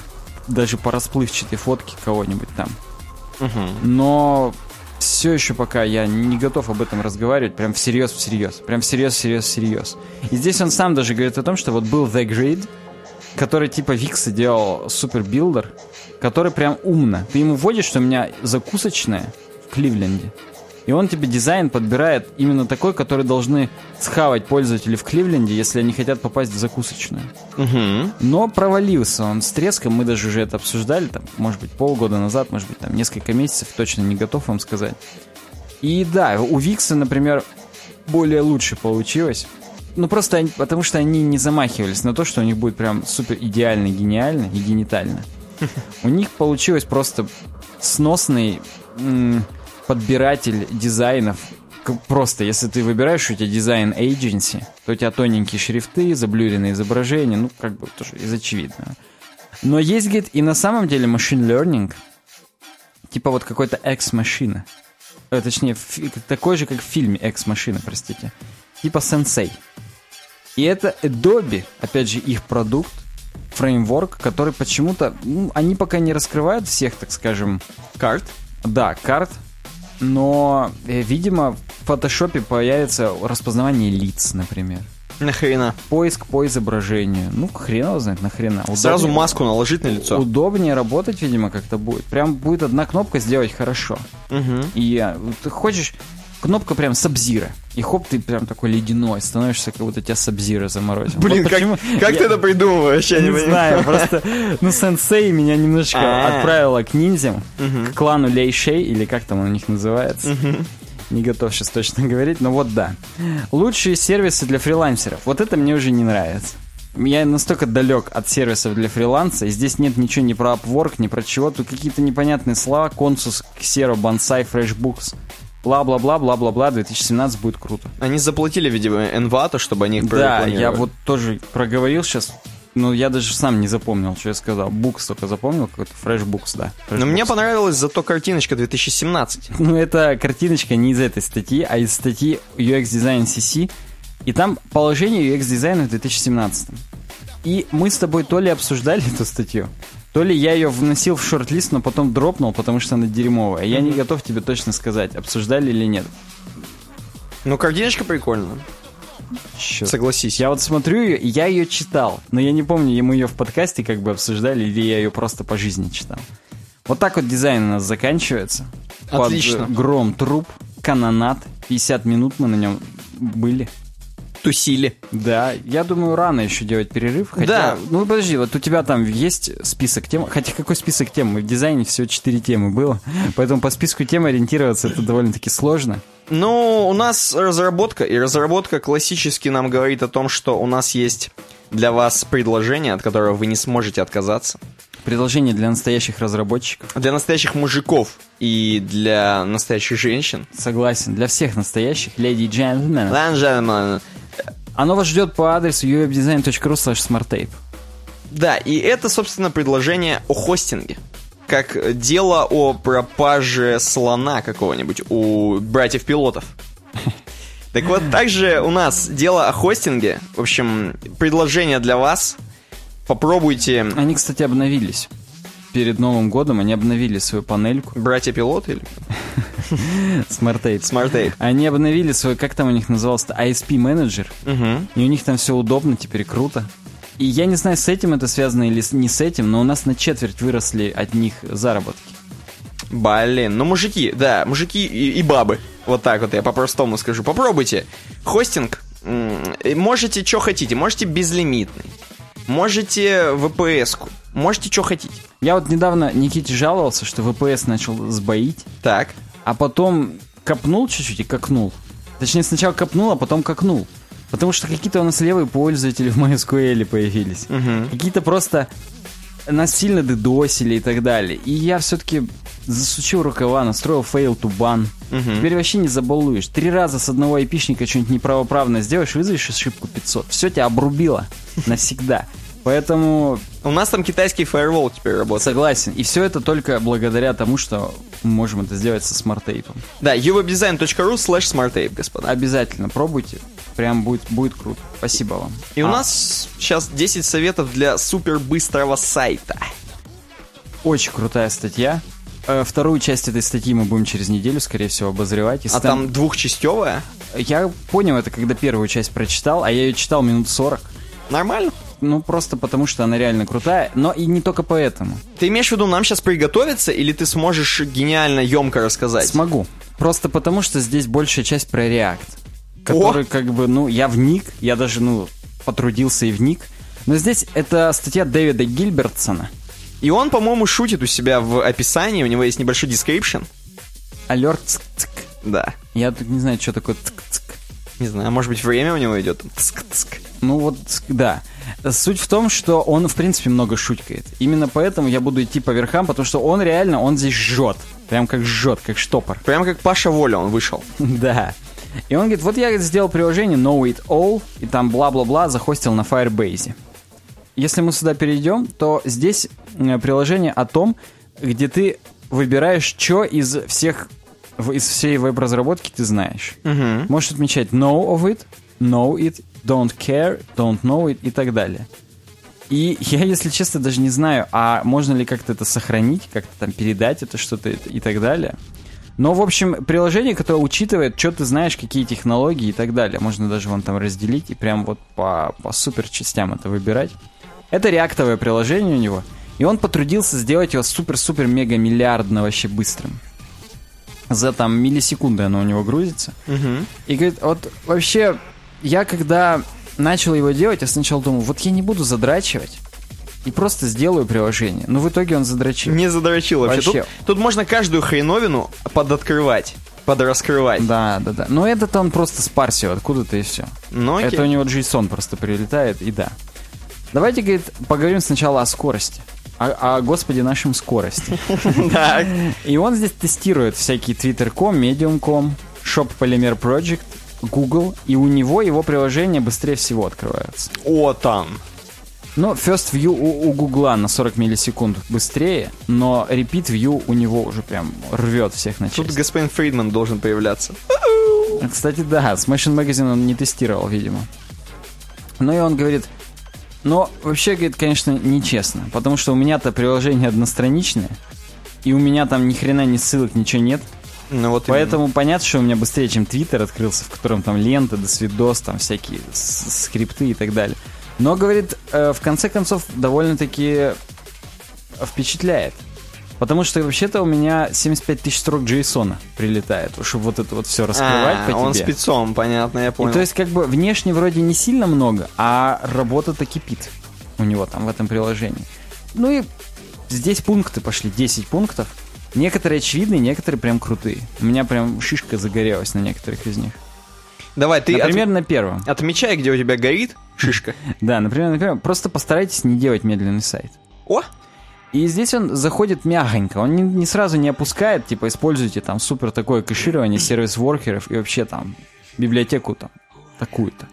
Нет, он просто говорит о том, что на самом деле, если просто задумываться о том, чтобы сделать быстрый сайт, то вы сделаете сайт намного быстрее, чем если бы вы не задумывались. так. И потому что, говорит, иногда смотришь на сайт, и сайт это просто медведь с пулеметом. В том смысле, что слишком медленный и так далее. Мне, говорит, один друг как-то раз написал, я, говорит, вот зашел на mercedes.com, Так. и так медленно, так хреново было. И он говорит, мне, говорит, вообще как тату набивали в этот момент. Поэтому я что-то невнятно ему ответил, но потом я задумался и в натуре, а даже вот если бы я захотел, я бы такой медленный сайт не сделал, как у Мерседеса, он сказал. Ну так вот, ладно, в общем, три метрики, по которым надо определять, быстрый сайт или не быстрый. Первое, первый что-то значащий paint, в смысле первое, когда что-то появляется, так скажем. Вот он должен быть максимально быстрым и максимально значащим. Логично. То Time to Interactive — это время, в которое, с которого ты можешь уже что-то жать, что-то делать, там, скроллить и так далее. И у тебя, ну, как бы ты имеешь какое-то понимание о том, что ты делаешь. И Expanding One DOM Node — это вот там он... э, Время, в какой момент я могу разворачивать, уже начать вот эти штуки. Это он про свое приложение. Мгм, мгм. И я, говорит, в принципе, смотрел, и я сначала просто парсил с помощью Deep Clone, а потом перешел на Immutable.js. Уже стало намного лучше. То есть он игрался с библиотеками да, JS? да, да. То есть, э, я напоминаю, он не сразу на сухую, но тут вот он начал уже говорить, что да. Кстати, забегая вперед, скажу, что он и от Immutable.js потом отказался, и те вещи, которые ему нужны, он сам написал. Ну вот я и думаю, что он дойдет до того, что он просто на обычном pure JavaScript напишет. Ну, вот все равно он использует React в качестве как точки отталкивания. И библиотеку Class Names. Хорошо. Ну, видимо, для того, чтобы э, присваивать кучу классов каждому вот этому узелку в зависимости от того, что там в JSON прилетает. Ну, то есть, чтобы реально оперировать дом элементами. React использует. Второй совет. Делайте mobile first. И в смысле реально делайте. Потому что, говорит, раньше как я делал mobile first? Не контент first? Да, mobile first. В том смысле, что сначала как на мобиле выглядит, а потом уже делая медиа-запросы, чтобы как выглядит на телефоне. Да, не, я просто к тому, что контент first же это, в принципе, прикольная тема. Но это понятно, что ты должен... В принципе, content first — это парадигма, что на сайте прежде всего важен контент, а не дизайн. А mobile first — это именно в каком порядке ты Ну, разрабатываешь. типа, начиная с мобилы, да, Да, да, а да. потом уже, ну, да. И говорит, я, говорит, как раньше делал mobile first? Я просто в хроме браузер открывал, делал типа, что у меня это телефон, ну и, и верстал с медиа-запросами min with. Ну, мы так делали, да, я помню. но, говорит, делал. это на самом деле не mobile first. Mobile first, говорит, это когда я в хроме включил э, 10 э, этот разрядный тротлинг, чтобы процессор в 10 раз медленнее думал. И еще, чтобы как с телефона 3G эмулировал. Вот это, говорит, настоящий mobile first. Потому что, говорит, вообще-то я крутой. У меня, говорит, супер крутой i7 компьютер и супер крутой телефон Pixel XL. Но, говорит, даже самый крутой Pixel XL всего лишь 10% производительности от десктопного компьютера. Поэтому, говорит, минимум в 10 раз надо уменьшать. Э, ну, в хроме есть такая возможность. Ну, как вариант, можно просто на мобиле открывать. Да, он говорит, естественно, супер вариант это открывать на мобиле. И, собственно, всякие проги это позволяют делать, чтобы ты сидишь, у тебя рядом телефон, и он сразу тебе на телефон... э, Да, типа хрен- CodeKit, на котором Да. мы тоже на канале снимали обзор, согласен с тобой. Но он, вот видишь, все равно про чувак, и он делал эмуляцию с помощью хрома, Ну, допустим, окей. делал там тротлинг, делал реальную скорость там. А причем он еще, видишь, Real Phone Connected делал. То есть он еще и на телефон это Ну, вот то самое, о чем да, я говорю. да, да. по тебе. Так вот. И говорит, тогда у вас реально, вы видите, что на десктопе у вас 20 миллисекунд клик занимает, а на телефоне это 200. И это уже в 10 раз, и это уже реально matters, что называется, имеет значение. Not- nothing else matters, естественно. Так, окей. Третье. Вы заморочитесь, говорит, с бенчмарками. Ё-моё, я вижу, что он там делает, там что-то басраться. И он на каком-то лайтхаусе, а есть, видимо, такой бенчмарк, проверял свое приложение, и у меня 97 было. Я думаю, блин, они дебилы какие-то, у меня все круто. А потом, блин, а вдруг не дебилы? И он решил проверить и заметил, что да, все-таки есть 200 миллисекунд. Э, В смысле, что... Он говорит, у меня же 20. Есть задержка какая-то. Да, да, а задержка из-за того, что как раз э, этот Lighthouse, он типа эмулирует телефон. М-м. И говорит, я, говорит, в принципе, любитель реакта. Но есть, говорит, специальный этот... Я не знаю, как это правильно назвать, рендерер или форк реакта. Короче, преакт. Хорошо. Как предэкулят, только вот преакт.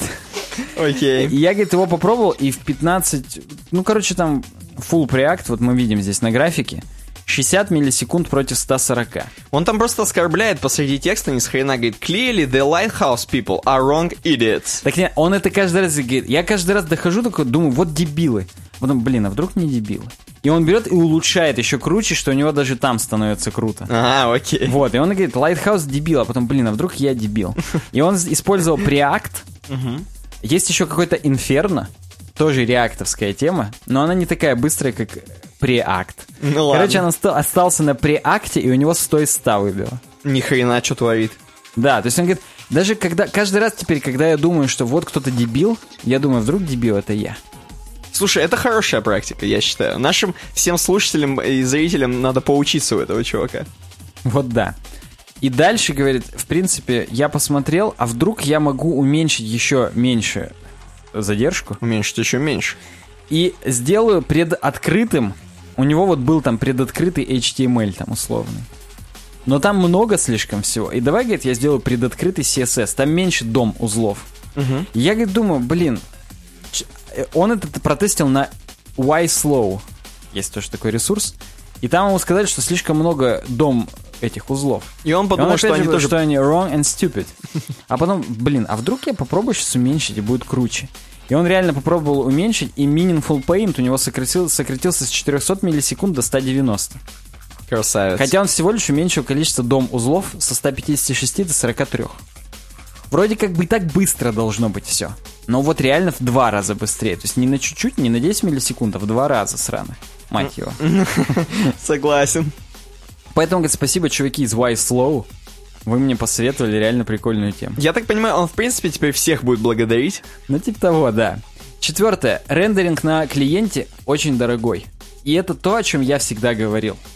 Не надо присылать JSON на клиент, распарсивать его на клиенте и здесь показывать. Во-первых, потому что это все равно дольше, чем на сервере. Ну, И это логично. Как бы то, что я люблю, то, что надо на сервере все рендерить. Ну, как бы нод- нода позволяет это делать, и вообще изоморфные приложения некоторые позволяют это делать. Э, но и просто серый на языке это тоже круто. Так вот. Но кроме этого, он говорит, а вот я посмотрел, и на мое приложение заходит 1,6% из бинга у моего клиента. А Bing не умеет э, пререндерить с помощью JavaScript. И для Bing это будет пустая страница. И вот теперь представьте, что вы клиенту придете и скажете, что у него 1,6% прибыли не будет больше. Как, говорит, ему он обрадуется или нет? Поэтому идите и сделайте нормально, чтобы все рендерилось на серваке, а вот здесь отдавалось только статик. HTML. Причем, пятый пункт, это даже на сервере не рендерить HTML. Просто не ничего не делайте. Да, ничего не делайте. И он говорит, блин, чуваки, а как вообще быть-то? Что, статические сайты HTML отдавать как в 90-е? Говорит, ну не, нет, я не это, конечно, имел в виду. Я имел в виду те страницы, которые можно сделать статическими. Вы их сделаете статическими, просто отдавайте как текст, и все. Но Но Ну, по это как-то не консистенс. Ну, ты же понимаешь, что в серверных языках программирования придумали кэширование. Представляешь, ты какое зло будешь на WordPress мутить, если ты вот такое будешь делать? А так оно делается с помощью кэширования. Кэширование то и делает. Оно кэширует страницу, как HTML-документ, и отдает, просто выплевывает ее за там, 10 миллисекунд, еще быстрее нахрен. Мгм. Ну, то есть, имеется в виду не впрямую, прям реально. Да, он не HTML. каждый раз PHP прогоняет это и рендерит. Нет, он это кэшированное отдает, и только если ты сделаешь там Ctrl-R, Command-R, или если ты залогинен, и тебе критично. Ну вот у нас на веб-дизайне, если ты залогинен, то тебе не показывает ничего. Мгм. закэшировано. Вот тогда только все нормально работает. Поэтому, ну, здесь, видишь, в реакте нету, так скажем, кэширования. Но там есть метод render to string, например. Можно отрендерить какой-то документ в строку и как строку просто отдавайте HTML, и все. Еще и сквозь минифайр прогонять, он тут предлагает. Ну, чувак задрочил. Ну да, а дальше идут классические советы, как у Фридмана. Шестое — это инлайновые все делать. Например, CSS. Не в отдельном CSS-файле, а просто в, во вложенный стайл выложить и так далее. Угу. Поэтому, если, говорит, вы, конечно, Facebook, и 99,9% пользователей ваших — это возвращающиеся, ну, чуваки, Каждую секунду. да, то лучше закэшировать файл и все. Потому что каждый раз, если он инлайновый, каждый раз ты лишние 20 килобайт туда-сюда тягаешь. Но если, говорит, у вас просто сайт, у которого не так много, например, сайт похоронного бюро, Мгм. там не так много возвращающихся пользователей. А зачем такой пример он сделал? Вот такой вот двойственный, так ну вот, скажем. вот специально, он же шутит, я тут напоминаю. Тогда вы лучше ин- инлайните весь CSS и сэкономите целый network запрос. Окей, да. Следующий пункт седьмой. Preload, then load. Ну и здесь, конечно, такое, что ты, когда открываешь страницу, у тебя не грузятся скрипты, а потом они либо по таймеру, либо как-то еще подтягивают эти скрипты фоново и только потом включают их в страницу, чтобы не портить первый First Paint View. И здесь, очевидно, он э, говорит про React, что а на React можно делать SSR, Server-Side Rendering, и отправлять вот так вот, бла-бла-бла-бла-бла-бла-бла-бла-бла, React это круто, бла-бла-бла-бла-бла. Восьмой пункт. Вознаграждайте хорошее поведение. А именно, если чувак заходит с хрома, не отправляйте ему полифил, то есть ту библиотеку, которая эмулирует дефолтное хромовое поведение. Мгм. Сделайте, не потрудитесь, говорит, проверку. Если new браузер, то не надо в скрипты добавлять polyfills JS, потому что они просто нахрен не нужны, а то это, говорит, лишние 30 килобайт. Ну, то есть, опять же, советы Фридмана уже пошли классические. Бла-бла-бла, бла-бла-бла. И Preact 28 миллисекунд, все круто. React с полифилами 91, точнее килобайт. Поэтому, если вы уже с хрома, то отдавайте чистейшее дерьмо без полифилов. Тре- девятый пункт. Сервис-воркеры.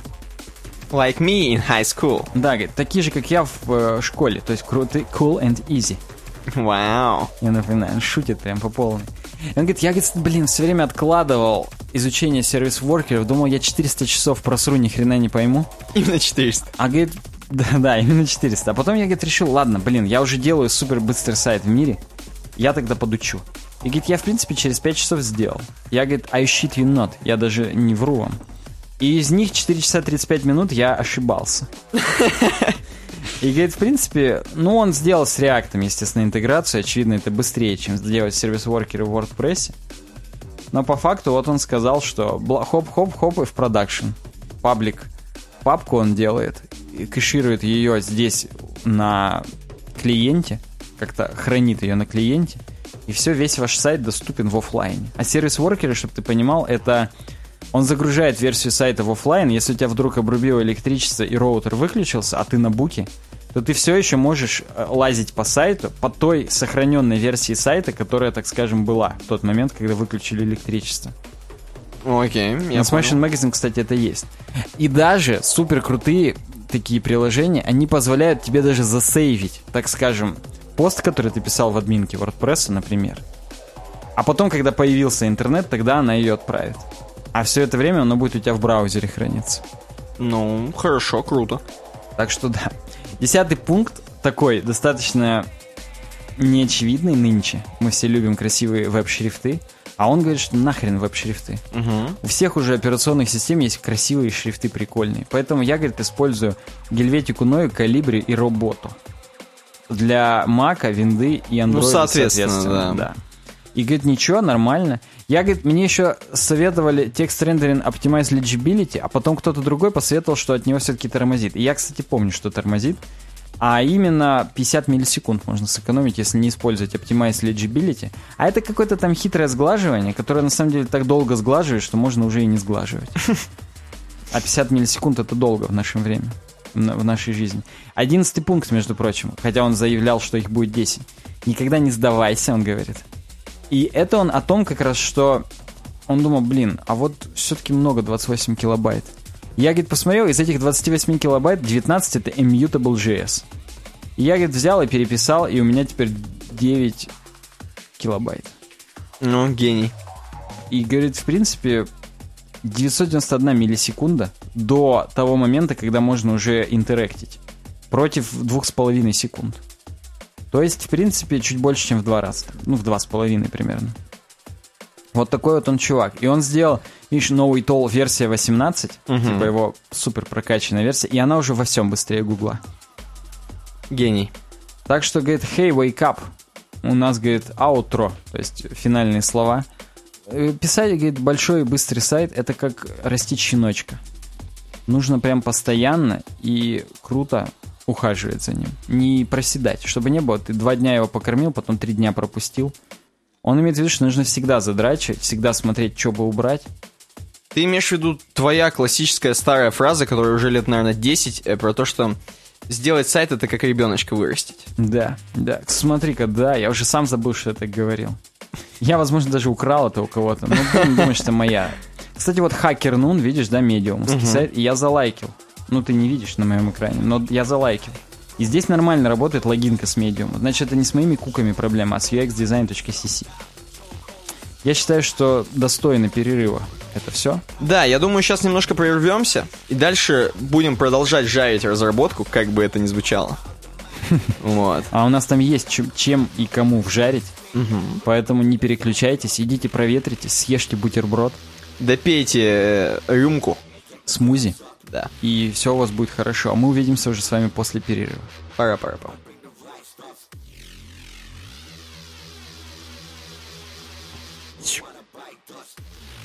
Я резюме нажал. 13 языков, определяющих будущее программирование. Следующая наша тема. Илья прокомментировал опять с своего сухабра. Подожди, подожди, подожди. Да. Ты хочешь сказать, что сейчас будет так прям круто, что это практически про будущее статья? Да, хреновая статья, если честно. Не в том смысле, что Илья предложил хреновую статью. А И что он хреновый, да? Не, не, не в этом. Не в этом, не в этом. А в том, что просто как бы, ну, настолько я не знаком с, э, так скажем...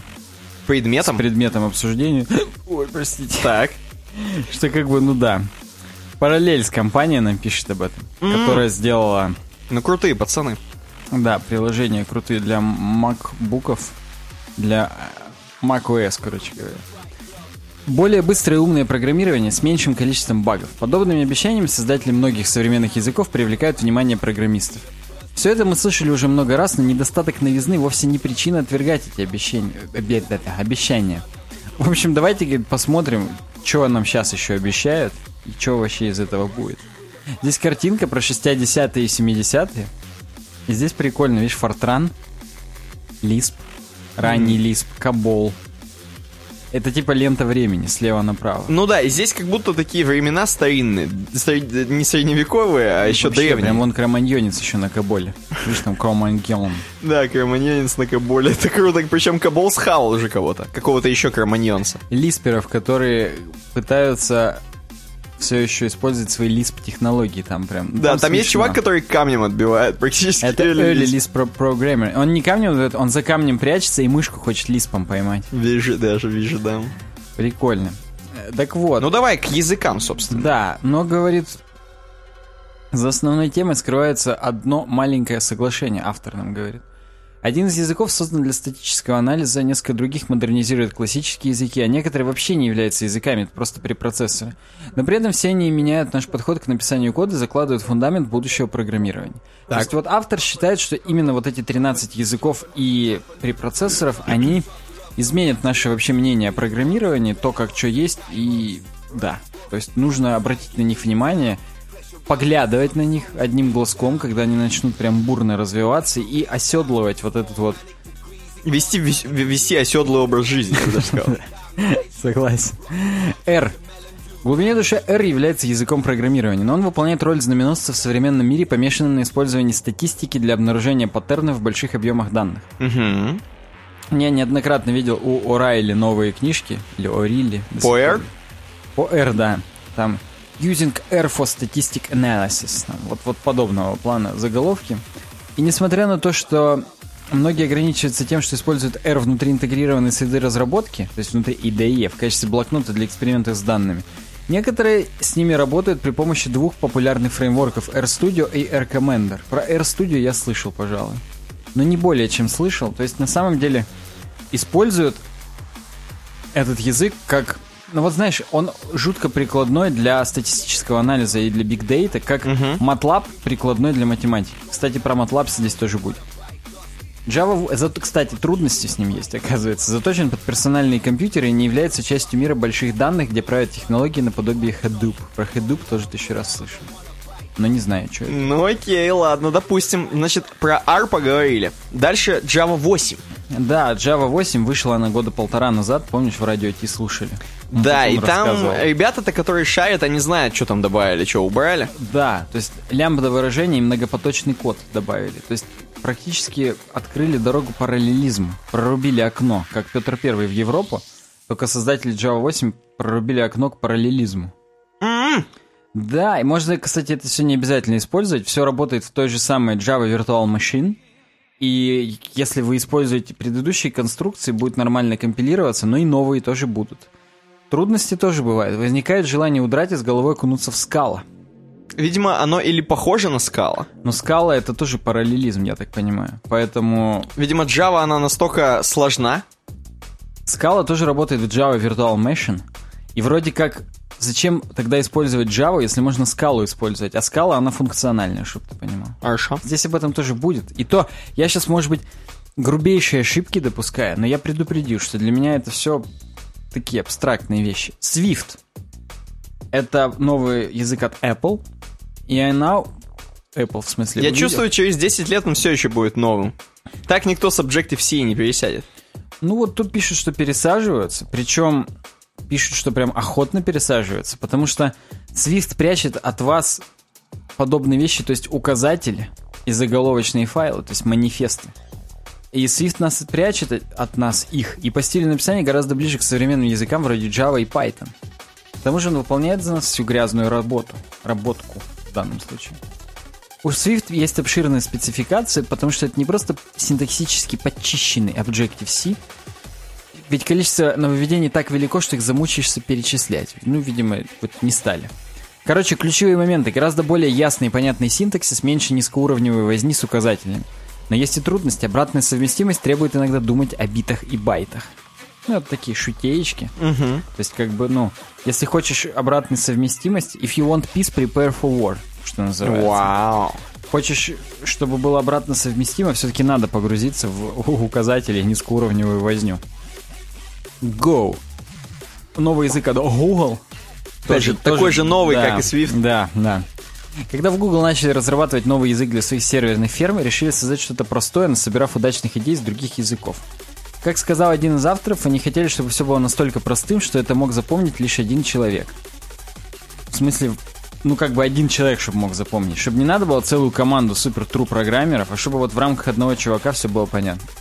Поэтому в Go нет сложных абстракций или мудренного метапрограммирования. Лишь базовые возможности, выражаемые незатейливым синтаксисом. Ну вот сейчас господин Умпутун сильно полюбил Go почему-то. Он я- постоянно говорит, что Go, Go, пацан. Да, он еще просто как Go. Да, Go. И он где-то год назад его попробовал, тогда говорил, что он сырой, но, видимо, уже не такой сырой. Э, Ключевые моменты. Чистый и простой язык для работы с данными. Трудности иногда требуются более широкие возможности. Но, видимо, не все он могет. Угу. Не знаю насчет того, там есть для него какие-нибудь супер библиотеки, которые уже могут все. Но вот да. За что купил, зато продал. На Go не программировал. На Go. На Go. CoffeeScript. Ко. Ко-ко-ко. Так вот, он убирает в JavaScript запятые фигурные скобки, если вкратце. То есть, на самом деле, там, конечно, есть всякие конструкции, которые добавляют лишние уровни абстракции. Не лишний, а еще одни, а то лишнее негативное как раз. Еще дополнительный уровень абстракции, чтобы нам было еще понятнее, и либо еще непонятнее, если это не наш код, то да, ко. Код становится чище, но трудность заключается в том, что иногда скобки помогают лучше разбираться в многочисленных уровнях рекурсии. Кстати, здесь, ну, как раз о том, что не все пункты являются конкретно языками программирования. CoffeeScript это, ну, принято считать препроцессор JavaScript. Окей. Потому что все равно он берет и компилирует э, или интерпретирует JavaScript файлы, ой, CoffeeScript файлы и выплевывает JavaScript. D. Для многих программистов нет ничего лучше очень ясного и простого языка, э, не языка мира C, а мира языка C. Синтаксис минимален, структура четко транслируется в процессор. Центральный, в смысле. Некоторые называют его портируемым ассемблером. И несмотря на все эти преимущества, некоторым C-программистам не достает возможности других языков. Но он старый, там уже многого нету. Поэтому это и стало одной из причин появления D. Он предлагает обновленную логическую частоту C и C++ с добавлением современных удобств вроде управления памятью, вывода типа и граничной проверки. Угу. Bounce checking. Ключевые моменты. Некоторые из наиболее важных новых особенностей из других языков. Трудности, часть ресурсов тратится на подстраховку. То есть C все-таки более производительный, чем D. Но это как бы так всегда в жизни приходится выбирать. Less.js. Как и CoffeeScript, Less.js всего лишь препроцессор, упрощающий создание сложных CSS-файлов. Да. Каждый, кто пытается создать список правил верстки даже для простейшего сайта, знает, что создание базового CSS требуется многочисленных повторов. Ну, короче говоря, Less он хвалит и говорит, что конструкции вроде миксинов, вложенных правил позволяют эффективно создавать блоки, бла-бла-бла. Упрощение кода. Хотелось бы больше полезных конструкций. Потому что надо SAS, наверное, использовать. MATLAB – хардкорный язык для хардкорных математиков и ученых, которым нужно вычислять сложные системы уравнений. Я только не понимаю, почему это как бы перспективный язык. Этому языку уже хрен сколько. Я понимаю, что он, может быть, и, и не, не стал от этого менее перспективным. Возможно, он развивается, и, как здесь нам пишут, становится все востребованнее. Окей, окей. Поэтому, видимо, видимо, перспективничает. Этот язык оттачивался в течение десятилетий, видишь? Mm. Но теперь он может быть полезен простым смертным. Понял, детей на нем учить будут программировать, видимо, он настолько простым стал. Так математические темы, это же любят через Python все заходить в них. Ну, да, но вот, видимо, самые-самые... Python именно для научных тем, там, чуть ли не физических, биологических. А MATLAB это когда модулярная арифметика прямо у тебя прет, и тебе надо по модулю 1406 умножить на другое число по модулю 1488. Поэтому как бы...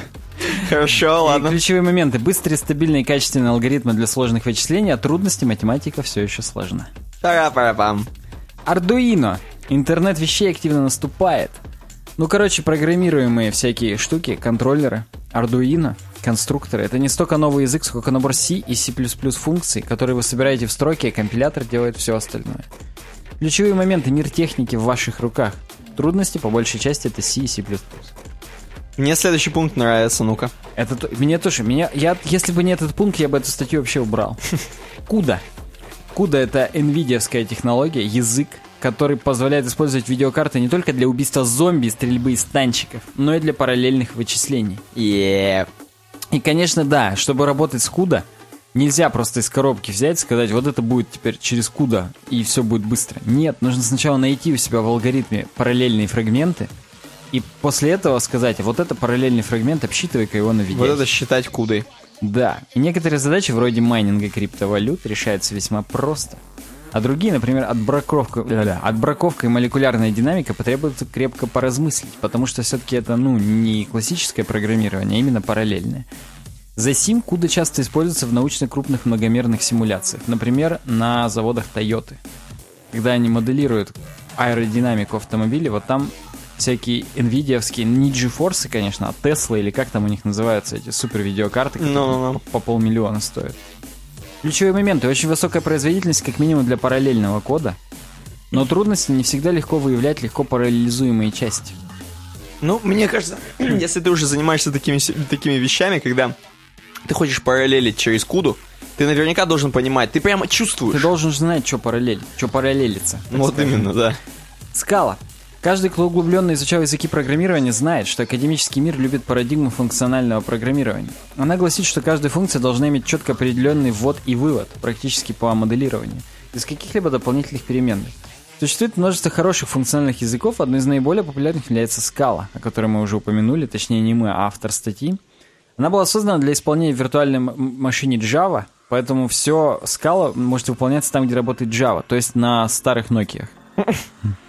Есть ряд логических соображений, согласно которым следование правилам функционального программирования помогает создавать код проще оптимизируемый, зачастую избавленный от наиболее раздражающих багов. Скала – один из способов приобщиться к этому. Трудности для ряда задач приложения может быть не просто использовать функциональный подход. И это как бы просто трудность функционального программирования, что не везде это можно использовать, и не везде это будет так легко и непринужденно. Ключевые моменты. Функциональный, но достаточно гибкий язык, чтобы хорошо взаимодействовать с другими языками, использующими Java Virtual Machine. Не хочется мне дальше говорить, но Haskell — это еще один функциональный язык, который еще более функциональный. Он уже используется в больших проектах, например, в Facebook. Так.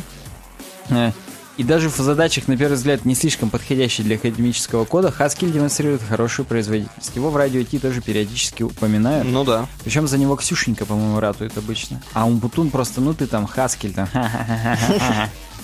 Так что да. Ключевые моменты уже проверены в серьезных проектах. И трудности функциональное мышление может потребовать отказаться от некоторых дурных привычек. Возможно, от курения, возможно, от алкоголя. Там какой-то джольт последний. Да, джольт — это что это? Или, может быть, Йольт. Возможно, ты знаешь, какие-нибудь викинги придумывали язык программирования, говорят Йольт. Ну вот да, для операций с JSON подходит Йольт, mm. потому что уже XML отвалил. Ну, прикольно. С которым был XSLT язык. А теперь появился JSON, и для него есть Jolt или Йольт. И да, ключевой момент, очень простой язык для решения большинства JSON проблем. Но есть и трудности. Некоторые JSON преобразования практически невозможно реализовать. На самом деле, там в комментариях под этой статьей большой, ну небольшой, не очень много комментариев, но чуваки-то срут. Что типа, чувак, куда, но не OpenCL? Go иди, но не Rust? И пишут, действительно, очень странно упоминать Дину, не Раст. И там чуваки-то каждый свой язык еще толкает. И там все прям ратуют. CoffeeScript не прижился, но есть достойная замена Эльм. Странно, что в списке нет Джулия, но при этом есть ModLab. Ну тут пошло, короче. Тут вообще пошло. Холивары, прям холивары пошли. Да, напишите у нас тоже в комментариях, просто интересно узнать, какие вы языки считаете перспективными в будущем 2017 и вообще, в принципе, в будущем. На самом деле, плюс один всего у этой статьи, 24 плюса и 23 минуса. То есть как Хорошо. бы не очень высокие показатели, но мы все равно обсудили, потому что нам его предложил Илья. Илья. Если да. бы не Илья, мы бы вообще вот бы. Согласен, где бы мы были. Дальше статья опять очередная про JavaScript. Причем, казалось бы, мы должны долго ее с тобой обсуждать, но я не хочу. А это Димон прокомментировал. И причем это с Hacker Noon. Да, Димон, причем с маленькой буквы почему-то. Опять с Hacker Noon. И уважаемые подписчики могут заметить, что я эту статью не залайкил. А что это? Ну, не понравилась она мне так сильно, как могла бы. И говорит, в принципе, вот JavaScript новичкам нужно... Uh, here is a few tricks and traps that JavaScript beginners should probably know of. Так. Вот, говорит, какие должны несколько трюков и трапов, то есть ловушек, знать JavaScript начинающие. Первое, хоть раз пробовали что-нибудь сортировать с помощью функции sort? И я напоминаю, массив 1, 2, 5, 10 отсортирует 1, 10, 2, 5. Понял? По первому символу. Да-да-да. И здесь шутка сразу thanks, bro. как бы, ну, нахрен бы такое не надо. И, в принципе, есть как бы способ сорт АБ, А минус Б. И это, грубо говоря, сортировать в сорт всегда можно передавать параметр, по которому, так скажем, сортировать, так точнее, ну, короче, A и B — это каждая пара чисел, и из, как мы будем ее сортировать. И мы сортировать, что А минус Б, то есть А больше Б прямую, потому что по умолчанию он сортирует как строки, а не как цифры. Ну да, поэтому, собственно, единичка, потом единичка нолик и так да, далее. Да, да, да, да. Второе. Новая функция date просто чудесная. И это, естественно, kappa face. Сарказм. Да, потому что если не, не передать аргументов, возвращает то, что сейчас. Если передать один аргумент, то это плюс сколько миллисекунд прибавить к 1 января 70 -го года. Ну, Unix, Unix timestamp. Unix time, да. Но если передать 1.1.1, то это будет 1 февраля 901 года. Потому что первая единичка — это один год после 900-го. Не, 70, не 970-го, как до этого, а 900-го все-таки. Второе — это второй месяц февраля. Ну, просто потому что, как бы, нахрена месяц с э, нуля индексировать? То есть здесь январь — это ноль будет. Угу. И последняя единичка — это, конечно же, первый день месяца, а не нулевой почему-то. Ну, то есть здесь прям тупняк, что месяцы с нулевого, а дни все-таки с первого. Ну вот я пока на протяжении вот этих двух там пунктов, мне пока кажется, что это просто такие вещи, которые надо запомнить. Ну да, да. И при- так, это, собственно, видишь, tricks and traps. Ладно, окей, идем дальше. Самое главное, date 2016.1.1 не добавит, как в предыдущем варианте, 216 к 900, а просто будет значит 200 2016. Хорошо. Replace does not replace. Э, Функция replace не будет делать э, Замену, видимо. замену всех букв, только первой. Хорошо. И для того, чтобы сделать всех, надо регулярку передать, что Г. Л, LOL. Да, тогда заменит все. Careful with comparisons. Аккуратней сравнивайте. Не надо сравнивать тройным равно массивы, потому что два массива с одинаковыми элементами внутри — это не два равных массива. Это просто два массива с одинаковыми элементами внутри. То же самое можно сказать с объектами, даже с пустыми объектами. Два пустых объекта — это два разных пустых объекта. Пятое. Массив — это не примитивный тип. То есть нет такого типа массив в JavaScript, там все объект. Ну, не все, конечно. Даже функция, правда, это объект. Но вот массив это тоже объект, чтобы вы понимали. Угу. Можно, конечно, проверять на массивы, как обычно, с помощью метода isArray, прототипа array, и передавать туда myvar. Но как бы да. Type of никогда не покажет array. Всегда будет object. Ну, у массивов. Closures, замыкание. Вы, говорит, это. Отлично, наверное, знаете из интервью вот этот вот вопрос. Как сделать замыкание замыкания, чтобы несколько раз вызвать и будет каждый раз следующая итерация. Потому что если просто три раза вызвать замыкание от разных цифрок, все равно будет 10. Окей. Ну, можно, во-первых, использовать let, let вместо var. То есть ECMAScript 6 хреновина, которая scope меняет. var, он скоупится внутри ближайшего функционального блока, а let внутри любого блока, который, так скажем, сейчас является закрытым, хоть в цикле. То есть let он будет внутри цикла, а var все-таки внутри функции. Поэтому вот такая вот хреновина. И альтернативно можно использовать bind метод. То есть забиндить, что вызывать вот отсюда, отсюда, отсюда. Короче говоря, есть много разных способов. Поправляйте меня, JavaScript гуру, я опять неправильно не говорю. Пишите в комментариях, унижайте меня, влавствуйте. А мы перейдем к седьмому пункту. Опять, кстати, про bind. Можно вот такую проблему решить, что если мы создаем foo dog и сразу от него вызываем метод asyncGreet, то будет undefined полный. Потому что непонятно, к чему ему передавать, оказывается. А надо через bind делать, и тогда не будет никаких проблем с такой конструкцией. Так, Короче, прям до свидос. Нормасик. Да, причем bind можно делать как в вызове самого метода asyncGreet, так и в самом конструкторе. Конструкторе, мне кажется, намного более логичным это сделать. Ну, лично по- по-моему.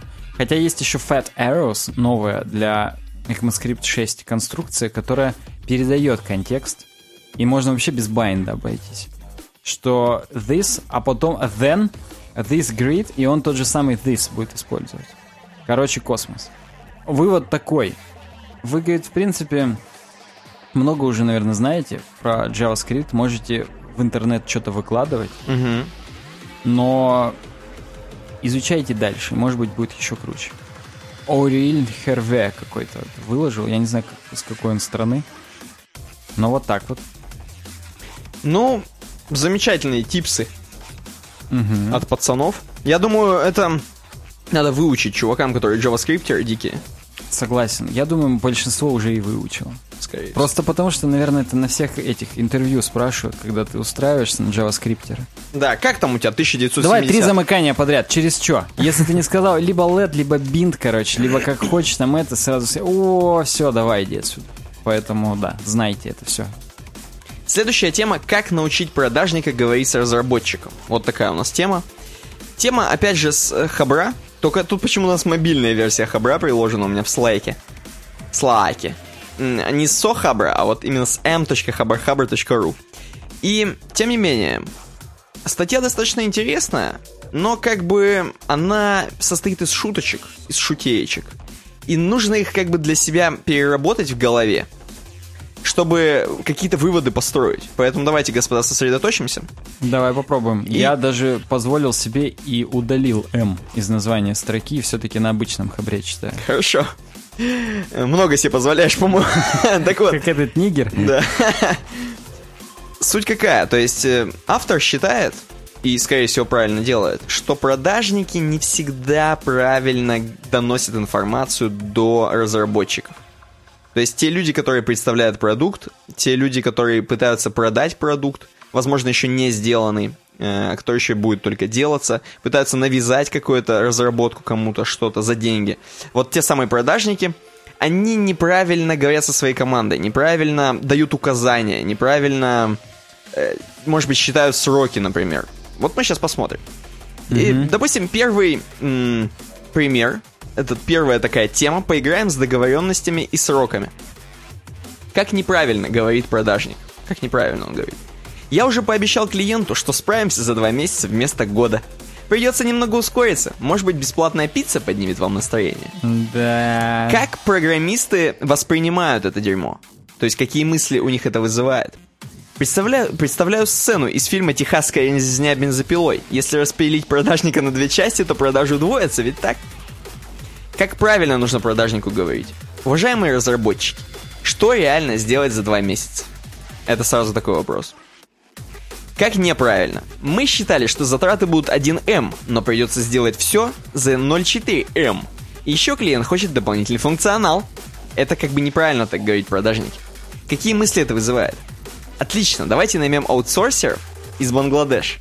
Они там разве знают Java? Не уверен, они пока ищут того, кто знает английский. Зато очень дешево.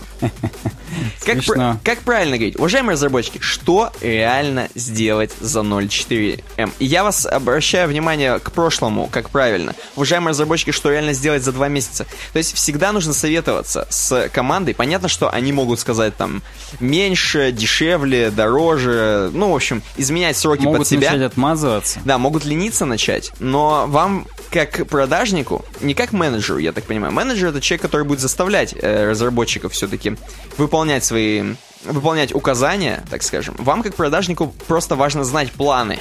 Что же они могут сделать э, за такие-то бабки, за такой-то срок. Как неправильно? Это же очевидно, что эта кнопочка должна махать крылышками, хрюкать и при этом выполнять запрос на портал госуслуги, Госуслуги. через госуслуги через API. Нужно доделать ее, как мы договаривались. Так неправильно говорить. Мысли это вызывает такие. Мы тут всей командой уже год ждем, когда же закончатся ваши запасы галлюциногенов. Но похоже, вы подрабатываете на химическом заводе. Да. Как правильно? Вот ТЗ на доработку давай оценим. Опять же, давайте оценим. То есть все, все, такое. Пример из жизни. Заказчик решил разработать с нуля свой скайп, типа. Продажник верил, что мы сможем, ведь один его знакомый стримил Майдан. А все работало. А еще он нашел полно готовых модулей для передач видео и аудиопотоков. Аналитик на встрече потребовал исследовательский этап со стартовым бюджетом. Проект двинулся, но продажник что-то приуныл, что-то приуныл. Ведь проценты совсем не те, а клиенту разбили его Full HD мечту. И не важно, что доморощенный скайп лагал, как черепашка без ножек. Да. Тут страшные вещи Твой пишут. скайп только лучше. Вот на этом, в принципе, уже можно это. Да-да. Следующий пункт э, гиперактивность, назойливость и пропадание. Это со стороны продажника имеется в виду. Так. Как неправильно? Письмо в пятницу в 18.30 продажник присылает. Нужно до понедельника приготовить слайды «Конец света горим» в пятницу в 18.30. Мгм. Какие мысли это вызывает? Ок, спросили, а про что слайды? Ждем уже месяц ответа, звонили, напоминали, умоляли, не могут придумать про что слайды. Так. А, Как неправильно? Снова письмо в пятницу 18.30. Конец света, горим, нужны те самые слайды, они должны были быть про холодец и щебень. Какие мысли вызывают? Мы уже поняли, что вы пишете с химического завода, но как бы... Продолжаем. Но все же, что это, что это за чертов щебень? Ответ. Уважаемые коллеги, нахожусь в отпуске, буду недоступен две недели. Как правильно надо говорить на самом деле? Уважаемые дизайнеры, пришлите образец брифа по слайдам. Не могу понять, что хочет от нас клиент. Везде надо уважаемые говорить для начала. Надо везде уважать, да, во-первых, команду разработки. Я не буду зачитывать пример жизни, там опять же все про, ска- про скайпы, типа скайпы, только лучше. Дальше, спутанность сознания, образное мышление, то есть такое как бы, когда господин продажник вообще витает где-то в облаках, Как витая пара. да, и он достаточно эмоциями, видимо, думает, как, как баба практически. Если, короче, если, если продажник баба, как неправильно? Мы продали клиенту систему за 10 лямов рублей. В нее будет интегрирован прокат горных велосипедов с магазином деревянных костылей. Поскольку инвалиды редко ездят на горных велосипедах, мы предложили добавить приложение для слепых детей. Как бонус, продали интеграцию веселого шиномонтажа, шиномонтажа с геймификацией. Пока ты сидишь в очереди, тебя развлекает радостный клоун. Какие мысли это вызывает? О боги, за какие грехи я здесь? Почему вы не устроили меня главным технологом на химический завод? Как правильно? Уважаемые разработчики, вот вам ТЗ на прокат велосипедов. Остальное обсудим после завершения MVP. Ну, это прям сильно круто. Да, но такой продажник, он, видимо, ну просто слишком прямолинейный, и это правильно, так и должно быть. Вера в единорогов. Напоминаю, надо сразу говорить, нет, не получится, нет, никаких постараюсь, никаких я подумаю там. Нет, все, нет. Да. Вера в единорогов. Как неправильно? Но вы же профессионалы. Вы же должны знать, как сделать интеграцию горных велосипедов, костылей, монтажных клоунов и слепых детей. Какие мысли это вызывает? Разбудите меня, я же сплю, ведь правда, правда же я сплю, ну пожалуйста, пускай будет, будто бы я сплю и сейчас проснусь. Ну то есть люди вообще, у них шок. Как Так. правильно? Уважаемые разработчики, вот вам ТЗ на велокостыле клоуны, оцените реализуемость. Врать, когда вообще не надо врать.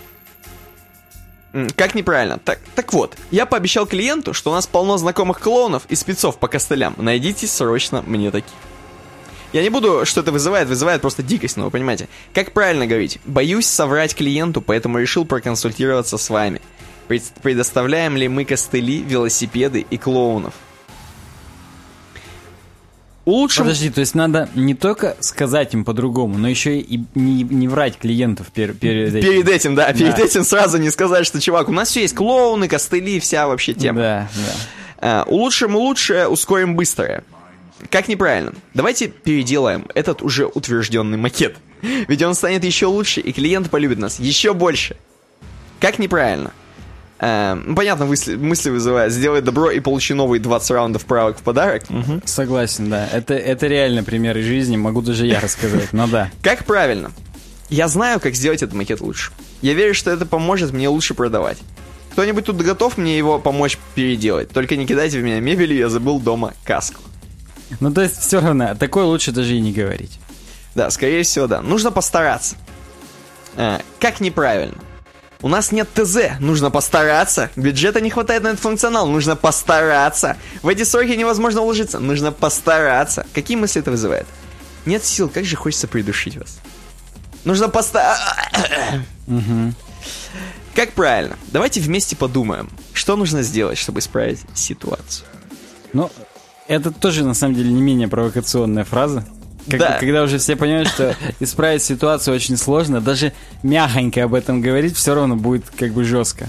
Ну да, в общем, ну и вывод, естественно, такой, что, надеюсь, продажникам стало хоть чуть-чуть понятнее, как их понимают те, кому теперь придется все это разгребать. Почаще повторяйте себе, Деда Мороза нет, подарки под елку кладут родители, разработчики не волшебники и не умеют доставать готовые проекты для клиентов из большого черного цилиндра. Практически вжух, и вот проект. Да, прикольно. Ну вот такая статья.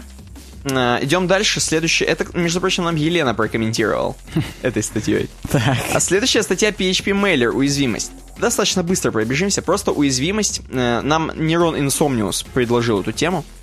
И он, собственно, пишет всю новость э, у себя в комментарии. В open source библиотеке PHP Mailer нашли дыру, ставящую под удар миллионов сай- миллионы сайтов э, на WordPress, Drupal, Joomla. И здесь статья о том, что реально дыру нашел чувак, чувачочек в PHP Mailer, вот в этом open source библиотечке, которая, в принципе, есть в WordPress, в Drupal и в Joomla. Да он много где есть, на самом деле. Да. И это open source библиотека, я ее прям подтягивал, даже когда просто на PHP проекты писал. Ну вот, господин Давид Галунский, э, ну какой-то там супер... Участник сообщества Legal Hackers. Он legal hackers, то есть он не, не хрен собачий. По словам исследователя, то есть Давида, Уязвимость открывает возможность для удаленного исполнения кода в контексте пользователя веб-сервера. И как следствие ком- компрометации целевого веб-приложения. Аутентификация для эксплойта в данном случае не требуется. Я не буду сейчас вдаваться в подробности, я немножко просто проскроллирую. Эм, Тут где-то, короче, есть была тема про то, как это происходит. И там, типа, знаешь, для эксплуатации уязвимости можно использовать такие общеупотребительные компоненты, как форма для контакта, обратной связи, регистрационная форма, механизмы для сброса пароля, отправки email с помощью уязвимой версии класса PHP Mailer и т.п. То есть, видишь, я так понимаю, ее потом, ну, пофиксили. Да, в субботу, а именно, я не знаю, в какую субботу, возможно, 31-го прям, вышла, а может быть, еще в в старую субботу. Вышел апдейт. Да, в общем, 5.2.18 сделали и в патчем. То есть я вам просто настоя- настоятельно рекомендую, если у вас вообще в принципе есть какая-то из этих CMS или вообще какая-то, скорее всего, там внедрена эта open source библиотека, которую бы хорошо бы как-нибудь где-нибудь что-нибудь апдейт релиз сделать. Хотя, вот, вот я не помню, чтобы WordPress выпустил security апдейт в это время. Вот да. И как вот быть, я не знаю.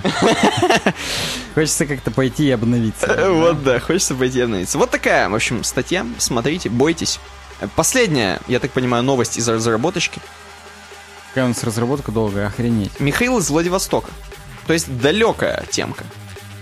Э, Мы уже первую-то от него обсудили, от Михаила с Владивостока. Поэтому обсуждаем вторую. С с 100 Days of Code Challenge. Как относитесь к этому? Показуха или поможет развиваться? Всем успехов в новом году. Тебе тоже успехов. Спасибо, что комментируешь, пишешь. На Free Code Camp новость. И наши подписчики видят, что я ее залайкил. На Free Code Camp тоже работает логинка с Medium, только на UX Design CC она не работает. И здесь там чувак Александр Коловай пишет о том, что... Коловай, коловой, кого хочешь, выбирай, ты имеешь в виду? Видимо, да. Ему лень там стало в Канаде у себя. И мне, говорит, стало хреново того, что я так медленно программирую. Я, говорит, решил себя задрочить и придумать... э, есть же сейчас вот много этих, типа 100 дней дизайна. Мгм. Типа чувак каждый день должен в течение 100 дней выкладывать какой-нибудь дизайн. Так. И вот он такой же про код решил сделать. В новом году, говорит. Ну, допустим. Я верю ему. Да, и говорит, ну, включает это в себя 7 пунктов. Первое, я буду кодить хотя бы один час каждый день. Я буду твитить свой прогресс с хэштегом 100 days of code и писать, типа, на каком дне я сегодня нахожусь. Третье, я форкну репозиторий с 100 days of code на GitHub и буду туда весь прогресс вываливать. В свой форк, в смысле. Если я кодю как работа, то я не буду это считать как бы, ну, как, э, тот самый челлендж, потому что надо Ну, логично, вне да. работы, да. Я буду считать только те дни, в которые я хотя бы чуть-чуть времени просветил построению каких-то проектов, а не которые я учил уроки или туториал. Ну, то есть взять туториал и проделать его, это не считается. Ну да, это легко слишком. Вот да. Если, говорит, в принципе, я еще все время, видимо, каждый день, да, каждый день, как минимум двух человек пытаюсь вдохновить на том, чтобы они поучаствовали в 100 Days of Code. Угу.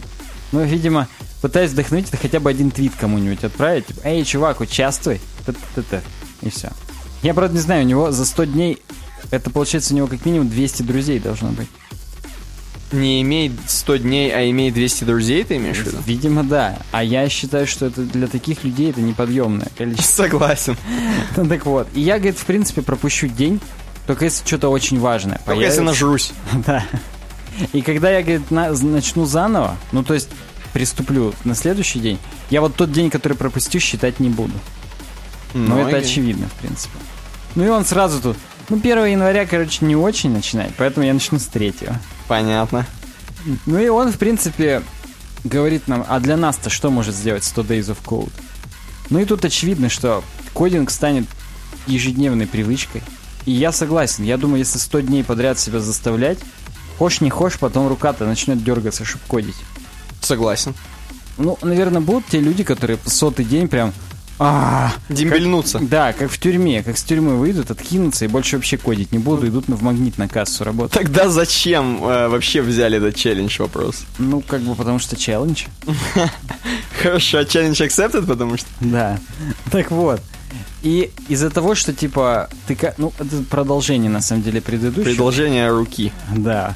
Предло- продолжение предыдущего. Если каждый день кодить, каждый раз, то ты уже будешь, так скажем, в тонусе, и тебе будет проще учить более сложные какие-нибудь темы. Потому что ты уже, в принципе, базовое легко делаешь. Но как бы ты, когда тренируешься, тебе- я на самом деле здесь не видно, да? Саня камеры, нет? показывает кулачками, как надо Да, я тренироваться. типа тренируюсь, да, кулачками в воздухе. То мне намного проще будет брать более сложные веса, чем просто с нуля подойти и сразу пожать от груди 60. Ну, логично. Если я каждый день жму 50, то мне значительно проще это будет сделать. Третье, вы заводите хороших друзей, которые вместе с вами там целями задаются и так далее. Целями? Которые вам помогут. Ну, согласен, да, наверное, так и есть. Четвертое, проекты, которые вы делаете вот так вот в, в маленьких каких-то перспективах, они за эти 100 дней вырастут, скорее всего, в что-то более крутое. И вы их сможете прям показывать всем. Это пятый пункт уже. Вы можете портфолио свое соста- составить из реальных проектов, показывать, тут смешно, ладно потенциальным работодателям, но еще и своей семье. Отлично. Семье-то, наверное, прям будет больше всего интересно. Интересненько. да. Эти проекты, ну, дадут попрактиковаться с теми концептами, которые, в принципе, часто во время разработческих интервью возникают. Ну, Знаешь, что-нибудь базовое, типа, а как будет 2 плюс 2 в JavaScript, если не использовать bind какой-нибудь, опять же? И ты как бы в, в реальной работе, то тебе зачем не использовать bind? Ты его берешь и используешь. А тут, когда ты уже будешь изгаляться и пытаться, ты уже с большей вероятностью попробуешь что-нибудь эдакое. Седьмое. Ваш проф- профиль на гитхабе будет выглядеть активным. А типа, да, на это HR и смотрят. Ну и тебе самому теплее будет. Ну, согласен. Смотри, У как тебя ты там- скрываешься. У тебя там зелененькие штучки будут. Да, темно-зелененький, даже как Freecode Camp сам. Вообще, наконец-то поборич, говорит, страх начинать новый кодинговый проект, потому что как бы это станет для тебя совсем обычной вещью. И последний, девятый пункт, наконец-то будет причина не прокрастинировать и кодить каждый день уже. Вот так. ну, он гений вообще. Ну и здесь классические заводочки. Если вам понравится, залайкайте. Всем удачного Нового года. А еще идите и примите челлендж. Твитните, что я наконец-то там на 100 Days of Code и так далее. Короче, Как ты думаешь, слезал ли он этот челлендж у 100 Days of UI, вот этой вот хрени? я не знаю, слезал или нет. Просто он так выглядит, как будто он тоже в это включился. Не как будто он это полностью прям придумал. А, может быть, может быть. Мне так кажется. Но я не готов ответить. Нас спрашивают, что мы думаем по этому поводу. Мы думаем, что круть. Я тоже думаю, что круть. Все лучше, чем по подъездам колодца, во-первых. Во-первых, да. А во-вторых, ну реально, если вы уже хотите быть программистами, час в день это понты. Это же не в 100 Days of UI, там надо каждый день прям по интерфейсному какому-то моментику сделать. Я думаю, вот, например, Саня, наш с тобой общий знакомый и, собственно, ведущий рубрики Иллюстратор. что-то там, что-то там, да, он это могет за- быстрее, чем за час нахреначить. Ну, слушай, будем о нем хорошего мнения, я не знаю. Может быть, первые пунктики-то да, а потом он, возможно, будет себе усложнять, чтобы ему интересненько было. Давай. Короче, ладно, я Короче, понял тебя. кодить просто лишний час в день, это по прикольчику, по-моему, очень круто, мне нравится. Я считаю, что молодец этот чувак, и то, что он нас всех призывает. А, это, как сказать, начинание, конечно, хорошее, но участвовать в нем я, конечно, не буду. Э, Следующая тема уже из светских новостей. Начинаем новый блок «Светские новости». Э, Короче говоря, новость от Александра. Вот он не Александр, а он Александр. Как амперсанд. Но, тем не менее, сколько бы мы ни ржали, он предложил лучшую тему в этом выпуске, как я считаю. Я вот, если бы это, если бы можно было выбирать, какая лучшая тема, я выбрал вот эту бы тему, не знаю И- почему. Из-за имени автора. Да, э, кстати, имя автора Александр Тян. Неплохо. Уже прям заявка на победу в нашем конкурсе на лучшую тему. Вот именно, это уже как минимум. Вот смотрите, сколько. Александр предложил Александр Тян. Вообще отлично. Я начал чувствовать себя виноватым. Голландец позволил украсть свой телефон, чтобы проследить за действиями вора. Э, Я просто вам расскажу нем- немножко предысторию небольшую. Во-первых, выглядит он, э, ну, видимо, это не он. Я не знаю, может быть, это кадр из фильма, и нам сейчас Славян опять подскажет, что это Да, кто-то что-то. Но, в общем, Энтони Вандермейер, чувак голландец, у него один раз сперли iPhone. И она такая, а чё вообще? Я там, у меня же в айфоне-то столько инфы личной. Так. Чё вообще вор узнает сейчас обо мне? Это обосраться сколько всего. И он решил, знаешь, что сделать? Он такой думает, я сейчас возьму и специально один свой телефон новый возьму. И специально, короче, телефон потеряю, ну не потеряю, а чтобы у меня его украли. Так. Он, короче, положил его в бэгу. Это сколько у него денег, что он может просто позволить себе еще один телефон купить и сделать, чтобы его украли? Но я думаю, у него он отбился по эмоциям и был на кончиках пальцев, потому что дальше слушай. Второй телефон он взял андроидовый. И он сделал так, что вот в андроиде, я не знаю как, наверняка в, э, в iOS такая же тема. Короче, есть клиентская инфа, точнее, инфа типа на телефон, инфа типа клиента и инфа типа телефона. Так. Вот две инфы. Инфа типа клиента, она... Ну, как с- контакты на сим-карте и на телефоне. Да, она сбрасывается практически каждый раз, когда ты выключаешь телефон или там симку вытаскиваешь, вот такое. А инфа, которая на телефоне, ну, в смысле, инфа, которая на вот на материнке, Ну, я понял, ее надо да. просто пипец там перепрошить, перехренить, просто обосраться, что сделать, чтобы, короче, это все скинуть. вот, он специально зашил прогу, которая будет следить за телефоном, потому что Find My iPhone легко вырубается с помощью там вытыкания симки или чего-то там. Ну, на айфоне. А на андроиде, короче, он вот это зашил прям хардово. Так. То есть а это- у него первый-то, интересно, iPhone украли или нет? Да, первый вроде как iPhone реально украли, Ага. без приколов. Так. И он что сделал? Значит, все, он вот такой вот себе супер гу- дупер девайс сделал, шпионский. Я так понимаю, он стер все о себе. Что там было? Э, То есть, ну, в смысле, это просто свежий девайс, там ничего и не было. Он специально его купил, чтобы подставиться. И положил в бэгу в каком-то торговом зале. Я хочу сакцентировать небольшое внимание. Э, Дело происходит в Голландии. Так. Четыре дня он пытался сделать так, чтобы его телефон украли в Роттердаме. Я одного не понимаю, если у него до этого его так легко украли, что вдруг тут-то ему 4 Возможно, дня iPhone потратить? более лучше, чем э, Android сраный. Вот я к этому и клонил. Но ничего не получалось. Четыре дня подряд в Роттердаме. Потом, видимо, в Попенгагене еще. Тогда он решил попробовать в Амстердаме. Видимо, в Амстердаме лучше воруют, реально. Там упарываются сначала, и потом, видимо, воруют уже, да. Несмотря на то, что каждый день в полицию Амстердама поступает около 17 заявлений о краже телефонов, Энтони пришлось ждать 17 часов. У нас бы, мне кажется, сразу через 5 минут сперли еще в Роттердаме. Согласен. Я просто... А чё, как он провоцировал-то, мне их интересно. он просто положил бэгу, открытую, видимо, а может быть закрытую, с телефоном внутри. Я вот вижу здесь кадр, так скажем, из фильма 8.40-25, который вот этот вот. И там прям у него так светится телефон, и он прям открыт, и прям телефон оттуда подтарчивает. Ну, возможно, да, да. Так вот, рассказываю дальше. Э, По специальной программе он смог отследить, что вор там э, врубает телефон, ходит по бла-бла-бла. И там, понимаешь, суть в том, что, короче, у него настолько прошитый Android был, что он мог вообще все делать. Слушать звонки, слушать аудиозаписи, а, смотреть, кому он звонит, смотреть, короче, все, видос смотреть, что он записывает, какие фотки фоткает. То есть он полностью мог хранилищем телефона управлять, так скажем. Ну, я вижу, что он даже после того, как вор ставил в телефон новую сим-карту с арабским номером, он мог смотреть про смс и вообще. Да, и он видит, что типа вот э, вор, он ничего не удаляет у него с телефона, он просто пользуется его телефоном, по сути. И он пишет, не очень-то здорово понимать, что вор вот так просто просматривает все на твоем телефоне, понимаешь? Э, ну вот, он смог также сфотографировать лицо вора. А, возможно, вор, он сам даже свои селфачи бомбил, Тоже может быть, вот, да. и он просто из хранилища хоп-хоп-хоп-хоп. И м, телефон добрался аж до Франции. Э, города Малю, Мулюз. А, до Франции, видимо, там чувак э, вот этот вот жил. Что самое главное, я сейчас здесь дальше буду зачитывать, потому что там очень крутая история начинается. Потом в тот день мужчина там вернулся в Амстердам, в общем, он типа путешествует, тот за ним следит. Каждый день он продолжал сохранять все, фо- все фото, видео, смс и контакты. Но мужчина ничего не снимал на камеру. Но все фотографии Энтони, которые были на смартфоне на момент кражи, все еще были там. Он удалил их только спустя две недели. Ну, видимо, чувак вообще не запаривался. Не запарился, там еще какой-то реально полубомж, старик какой-то, хрен его знает. Изучив историю звонков, парень решил узнать, кому именно звонил вор. Энтони позвонил на один из них, оказалось, что это был номер какой-то женщины, предоставляющей интимные услуги.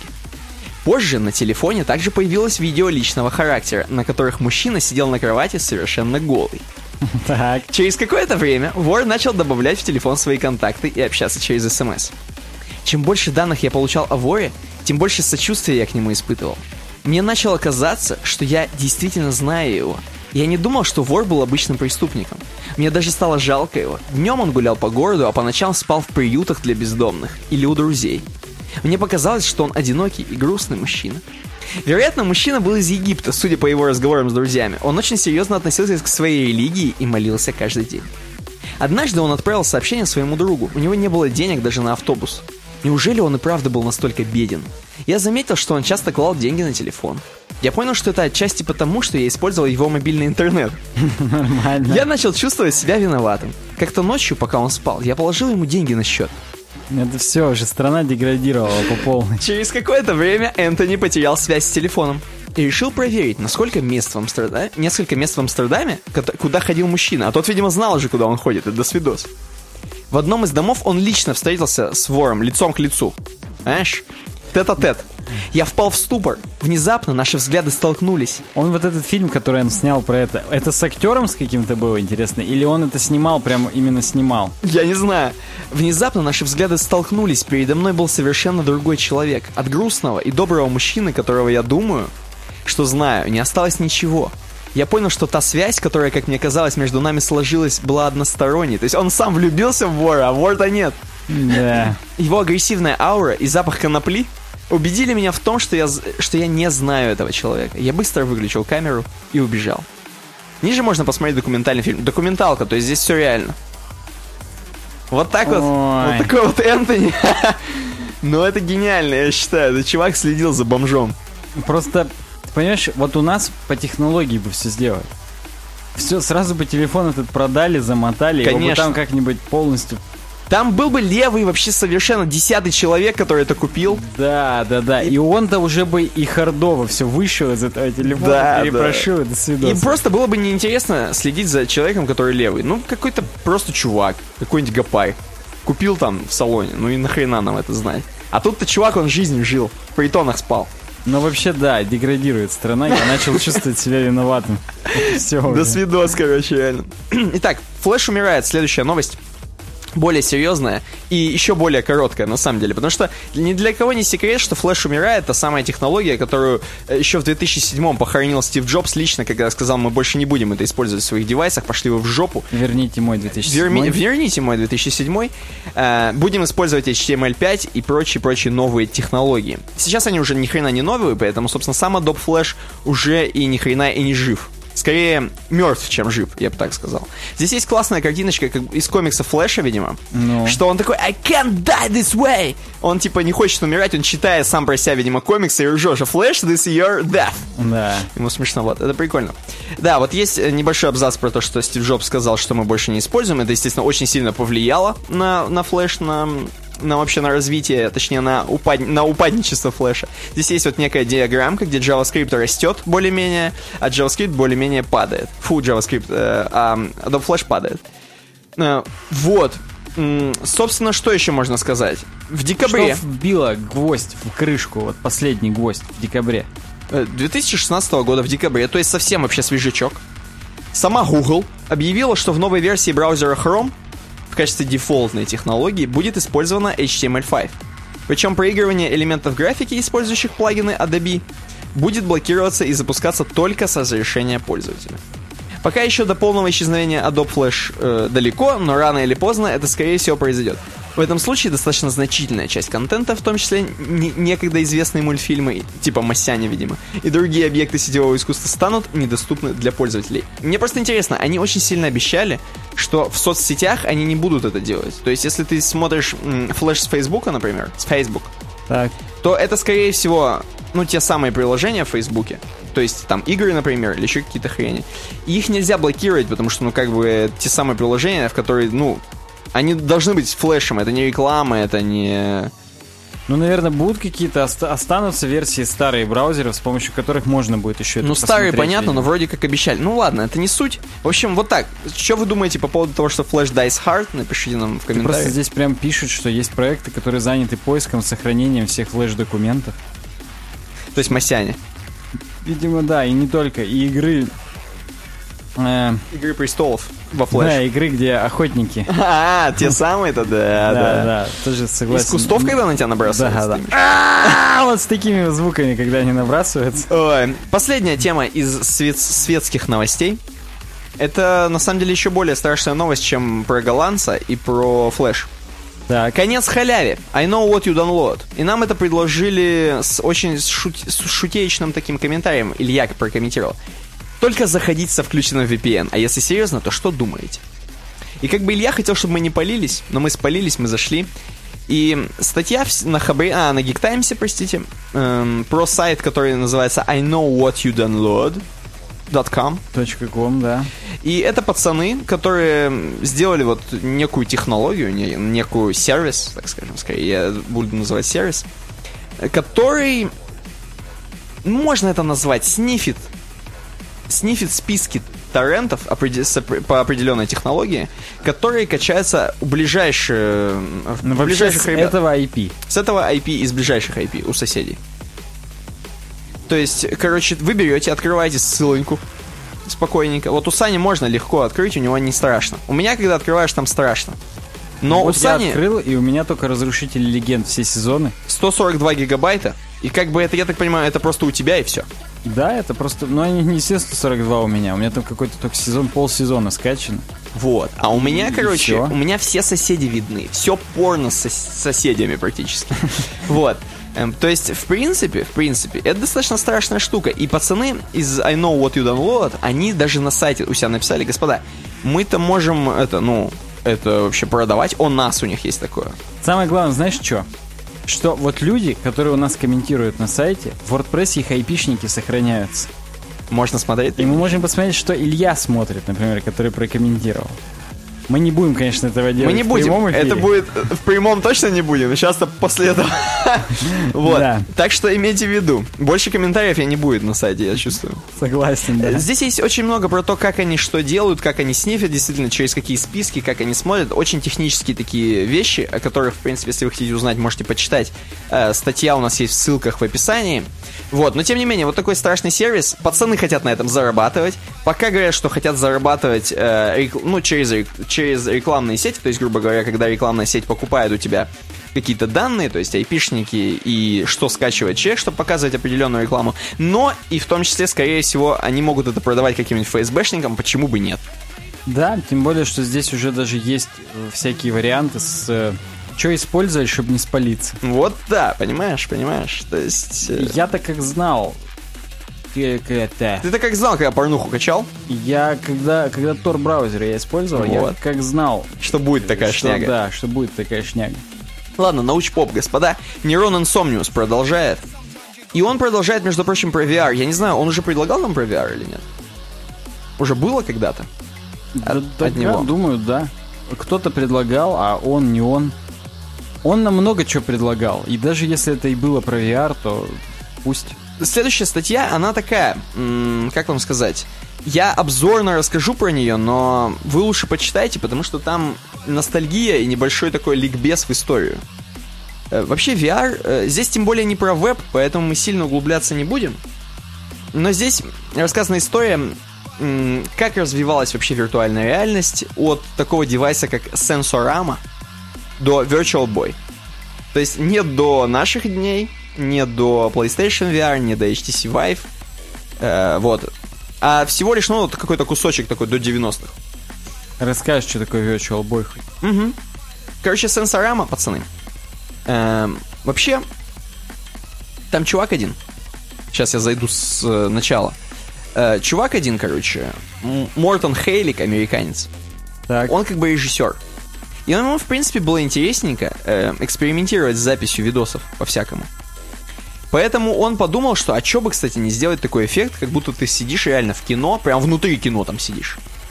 И он на всякую суперкамеру экспериментировал, короче, ржакал. Им это он, по-моему, все-таки это он. Видимо, это его все-таки изобретение. Да, Хейли, Хейлига. Да. Он запатентовал некую через 7 лет после того, как он вот прикалывался со всякими там очками, немножко ржакал, сенсорама. Вот такой девайс. Вижу, да.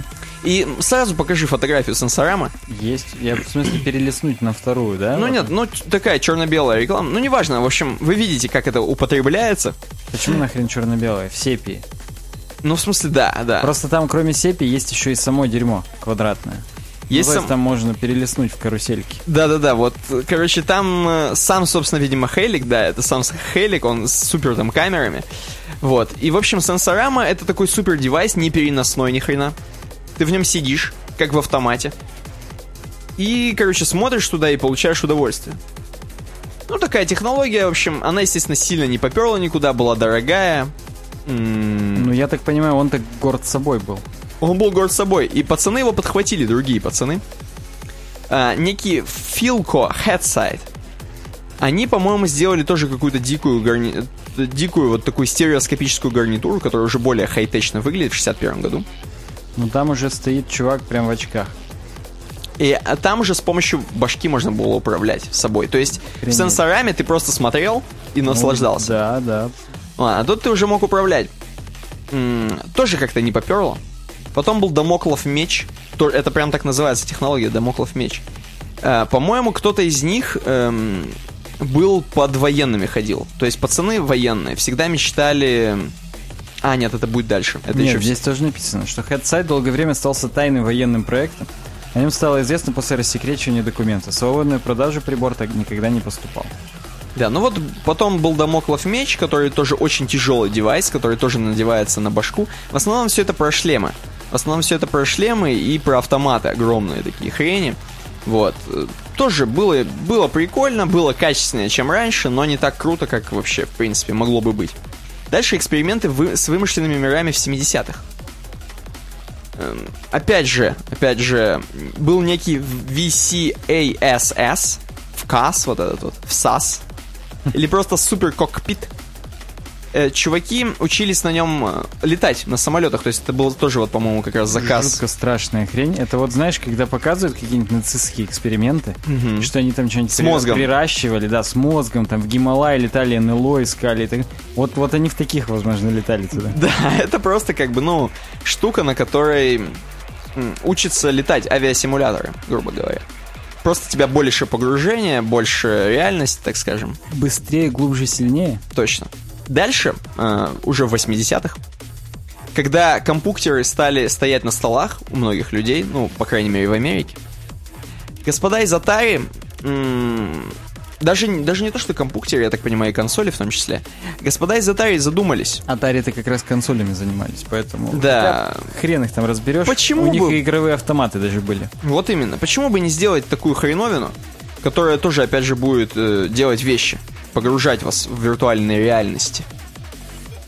Они это сделали. э, Сделали вот... А, они сделали, по-моему, они сделали какую-то перчаточку.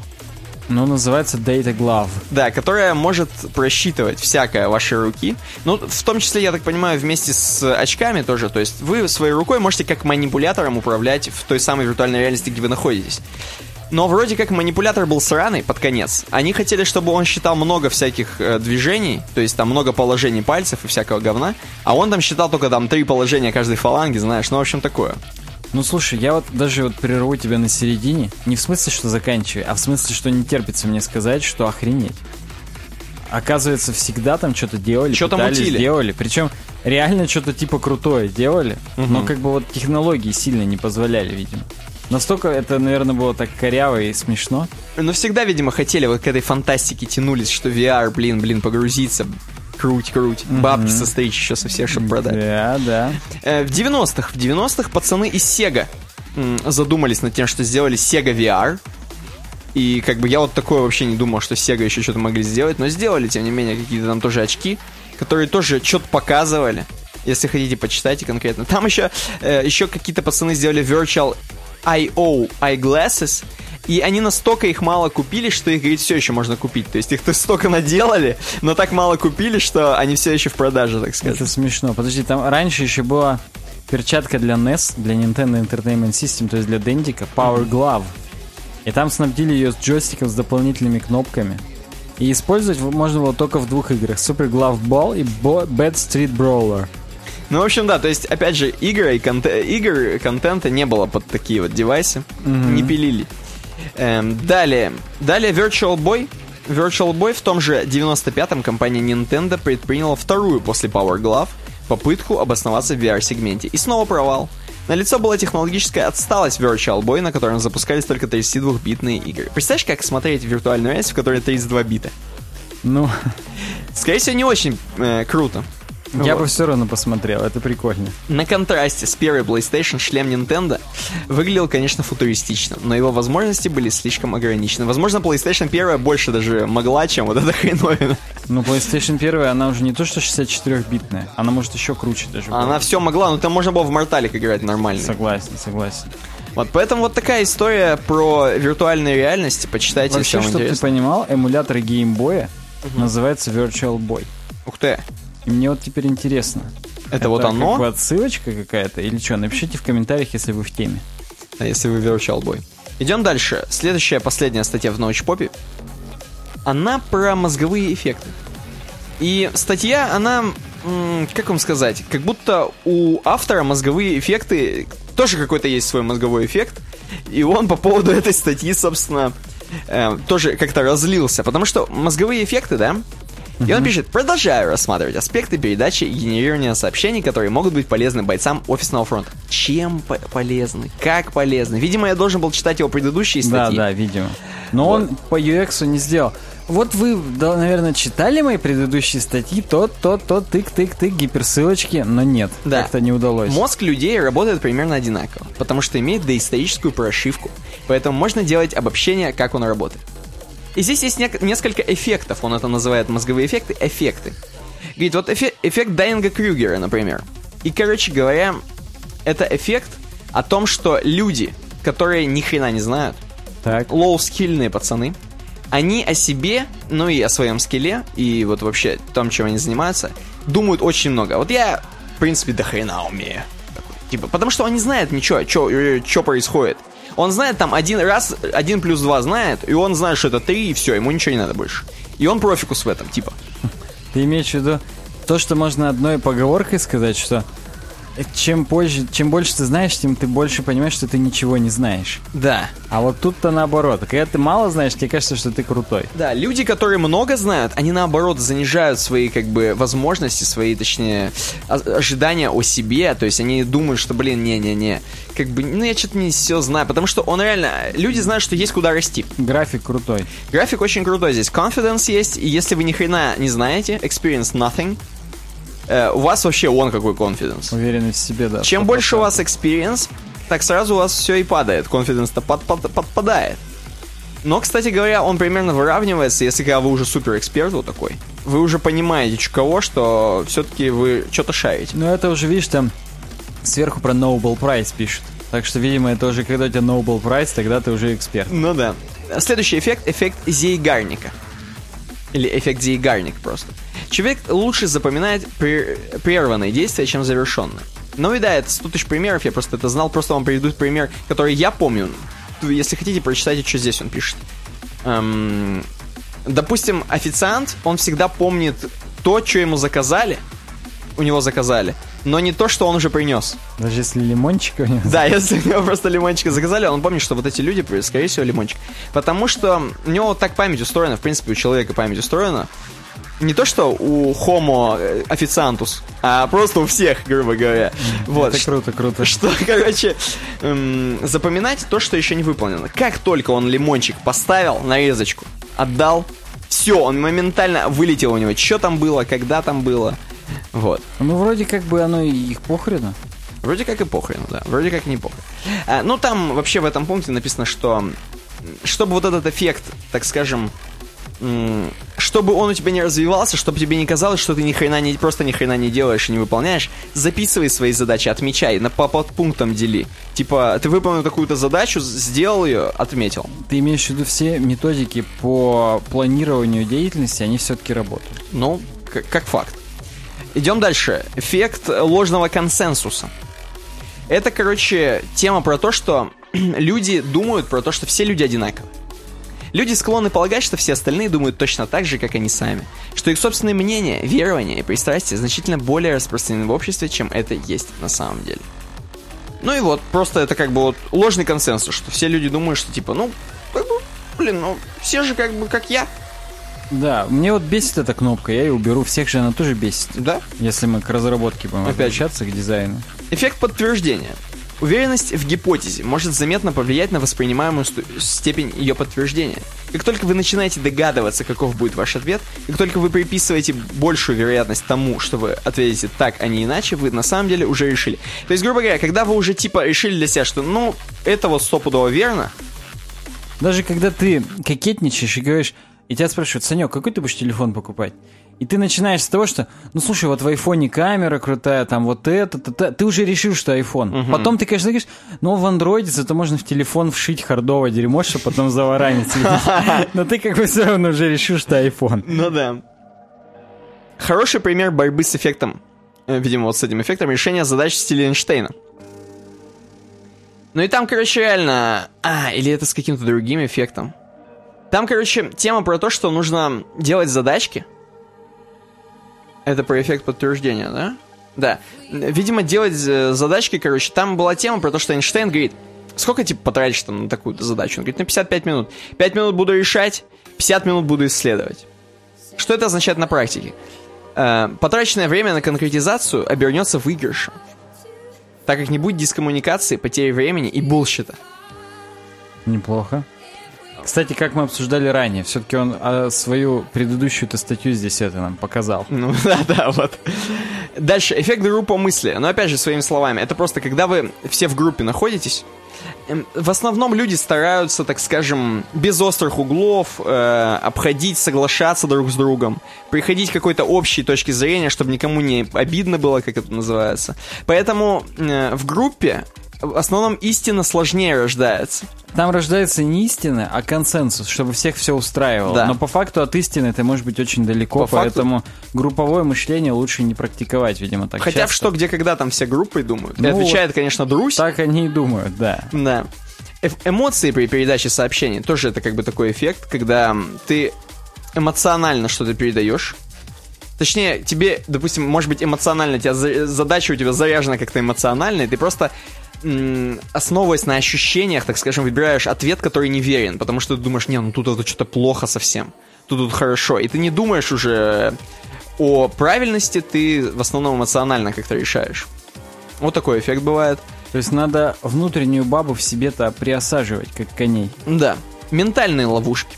Особенности нашего поведения, при которых затраченная энергия превосходит полезную работу, то есть КПД деятельности. Ну, это просто, когда ты сидишь, короче, и у тебя такой эффект, что, блин, я сейчас это не буду делать, эту задачку, ее сделаю потом, откладываешь, бла-бла-бла, ну вот это, это про это, про оно. И, и это, собственно, последний эффект, я так понимаю, был. И все, просто чувак расписал про эффекты. Вот как бы такие Ну и эффекты есть. когда ты их как бы признал, то ты можешь с ними бороться, так скажем. И просто предпринимать, так скажем, действия, чтобы у себя это отловить, эти эффекты. И либо их использовать на собственном вооружении, либо наоборот с ними бороться, чтобы они тебе не мешали жить. Да. А, ну вот, ну и несколько тем слушателей, господа. Темы слушателей, наконец-то мы подошли к ним. И первое, это Роман прокомментировал. Привет! К ролику. Э, видимо, к ролику какому? А, Да как быть крутым фронтенд-инженером. Вот к этому. Ну вот да.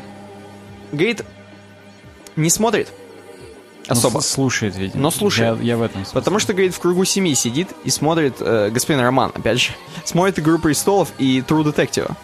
Да, неплохой выбор. Я не знаю, зачем я вообще этот первый абзац прочитал, но тем не менее, спасибо, что слушаешь хотя бы. Хотя бы что ты, в принципе, у нас Причем участвуешь в этом есть проекте. мнение, что это мы так поняли, что он слушает. А может быть, он и не смотрит, и не слушает. Да, но просто спасибо, что хотя бы пишешь комментарий. Это, за это спасибо всегда. Да, и он спрашивает, а чуваки, типа это, как живет фронтенщик в городе Челябинске? И вообще, что из себя представляет этот город глазами разностороннего человека? Мне очень любопытно, вся инфа сводится к суровым мужикам понятия. А, ну, почему он спрашивает про Челябинск? Потому что мы из Челябинска, собственно. Опять же, фронтенщик, я просто от себя сразу, сразу быстро отвечаем. Легко, как в КВН. Цк-цк-цк. Ну давай, давай. Досрочный ответ. Фронтенщик в Челябинске живет, я думаю, примерно так же, как в любом другом городе. Э, не, давай так скажем, в любом другом городе, кроме, допустим, там, ну, Москвы, предположим, и Питера, например. Потому что в Питере пить. Да. Эм, А в Ростове шикарные плюхи еще. Суть в том, что если ты работаешь фронтенщиком в Челябинске же, то есть не на удаленке где-то, у тебя просто будут, соответственно, другие зарплаты, соответственно, ну, все все то же самое, только, только ниже уровнем чуть-чуть. Понятно. Да, вообще все одинаково. Все во всех городах не в столичных примерно одинаково. Да. Если ты работаешь удаленщиком, то опять же вообще не важно, в каком ты городе находишься. Если ты удаленно, у нас вот, например, у нас в компании много людей удаленно работает. И как бы люди, которые из нашей компании, допустим, уволились, кто-то удаленно работает. Вот. Э, в основном у всех все одинаково. А что касается, как живется в Челябинске разностороннему человеку? Разностороннему? Мы вот, Никита, с тобой разносторонние люди или нет? В принципе, вот я сколько знаю, если вот так сильно активно участвовать, вообще в любом городе, если быть, не в какой-нибудь, конечно, в супер селе, а просто в любом городе берешь, и вот у нас столько движух всяких в Челябинске, что можно упороться на самом деле. Вот если все их знать, а я, в принципе, так или иначе от кого-то всегда слышу, что проходит какая-то движуха, сам я, конечно, на них ходить не буду, вот, но, но э, в принципе, живется хорошо, заскучать ни хрена не дается. Театры, кинотеатр. Да. Зал органной музыки. Ну если, опять же, Филармония. По, по местоположению смотреть, то, конечно, климат у нас реально суровый. Потому что в Москве у вас будет там плюсы зимой и так далее, и так далее. У нас все-таки до плюсов не доходит в основном. У нас еще он резко континентальный. Резко. Ча- часто меняется, сухой. Да. И как бы такой, тяжелый. Поэтому все здесь есть, даже парки есть. Озерный край у нас Урал. Можно культурно отдохнуть в области все время, чем Практически... многие занимаются. Практически как Чикаго, там 5 озер или сколько там? Да, но 5 озер это у нас другое. Это водка, да.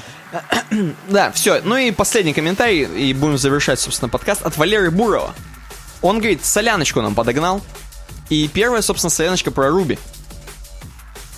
У одного буржуя из мира Руби стырил хе и это я должен был посмотреть, но не посмотрел. Давай тогда перейдем к следующей. Ну, солянка и солянка. Э, следующая тема, она общая. Я обещаю, через неделю посмотрим. Хорошо. следующая тема общая, и она вся посвящена одной личности, то есть Герману Клименко. То есть тому самому советнику президента по интернетам.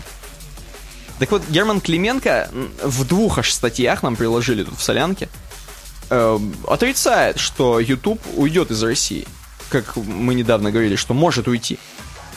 И Герман в общих чертах говорит, что это скорее касается не YouTube, потому как закон о кинотеатрах в основном, э, о том, что 20, только 20%, так скажем, вот этих онлайн-кинотеатров или просто кинотеатров, неважно, должны быть э, с заграничной, как сказать-то, владением, заграничным владением или как-то так. Типа то, что только 20% в России может отходить на сторону, на запад бабки, э, которые вот зарабатывают онлайн-кинотеатры или просто кинотеатры э, в интернете. Вот. Из-за этого, типа, YouTube может уйти, потому что, типа, ну, он как бы как кинотеатр, бла-бла-бла. На самом деле, Клименко говорит, что нет, это все фигня. Э, YouTube это скорее, как он любит выражаться, это скорее история про наш контент, скорее вот, это именно история про контент, который заливают люди, не про кинотеатр, не про кино. Uh, вот. А те самые кинотеатры, о которых идет речь... Ну, то есть Netflix-то все-таки кошмарный. Да, он еще не разговаривал, говорит, еще переговоров не было. Посмотрим, как это реагирует. Но, скорее всего, все, все в основном, кто хочет работать с Россией, кто хочет деньги зарабатывать. Они здесь просто ошку свою откроют. Открывают ошку, это не проблема, это не великие деньги. Просто, видишь, э, здесь принцип тот, что ты платишь налоги теперь в России. Да, да, я-то понимаю отлично. И, соответственно, чего и хотят добиться люди, которые принимают такие законы. Вот. Ну вот, в общем, вот такие обе статьи про то, что Герман Клименко сказал, что все нормально будет. Здесь вот просто в комментариях все срут. Типа, я что, я вот не понимаю, неужели чиновники до сих пор не понимают, что запрет сайта нельзя обойти? Угу. И это пишет аноним, самое главное. И очевидно, что можно обойти. Но это рынок не сделает. Нельзя построить рынок на людях, которые обходят запреты, потому что они точно так же и монетизацию будут обходить. Они не будут обходить запреты кинотеатров денежных, так скажем. Они будут обходить запреты торрентов. И там на торрентах это все скачивать, на торрентах. Не знаю, как правильно. Ну, короче говоря, смешно это все. Обойти-то можно, но чиновники-то отлично знают, что на тех, кто обходит, денег не заработаешь, и поэтому все, все эти меры, они реально действуют которые вот к YouTube применяют. Да, ну и заключительная такая штука, просто посмотрим сайт, который посвящен 50-летию Германа Клименко. Слушай, я бы не сказал, что он как бы выглядит не молодо, так скажем, но я бы не сказал, что прям 50. Ну, как Согласен, бы, я тоже не ожидал. Свеженький чувак. Э, ему полтосик исполнился, ему замутили сайт, так как он интернет, интернетный человек, не как э, Владимир Владимирович, а все-таки шарит, могет в ВКшке, ВКшится, в Фейсбуке, Фейсбучится. М-м- вот такой сайт интересный. Здесь душевный снежок, пикселяртный такой сайт. Да, он пикселяртный, это типа Герман сидит. И здесь, чтобы ты понимал, на первом экране мышечка такая нарисована у него под ногами, типа надо скрольнуть. Да, нужно немножко скрольнуть. И ему здесь сразу, я вот это зачитаю, остальное не буду.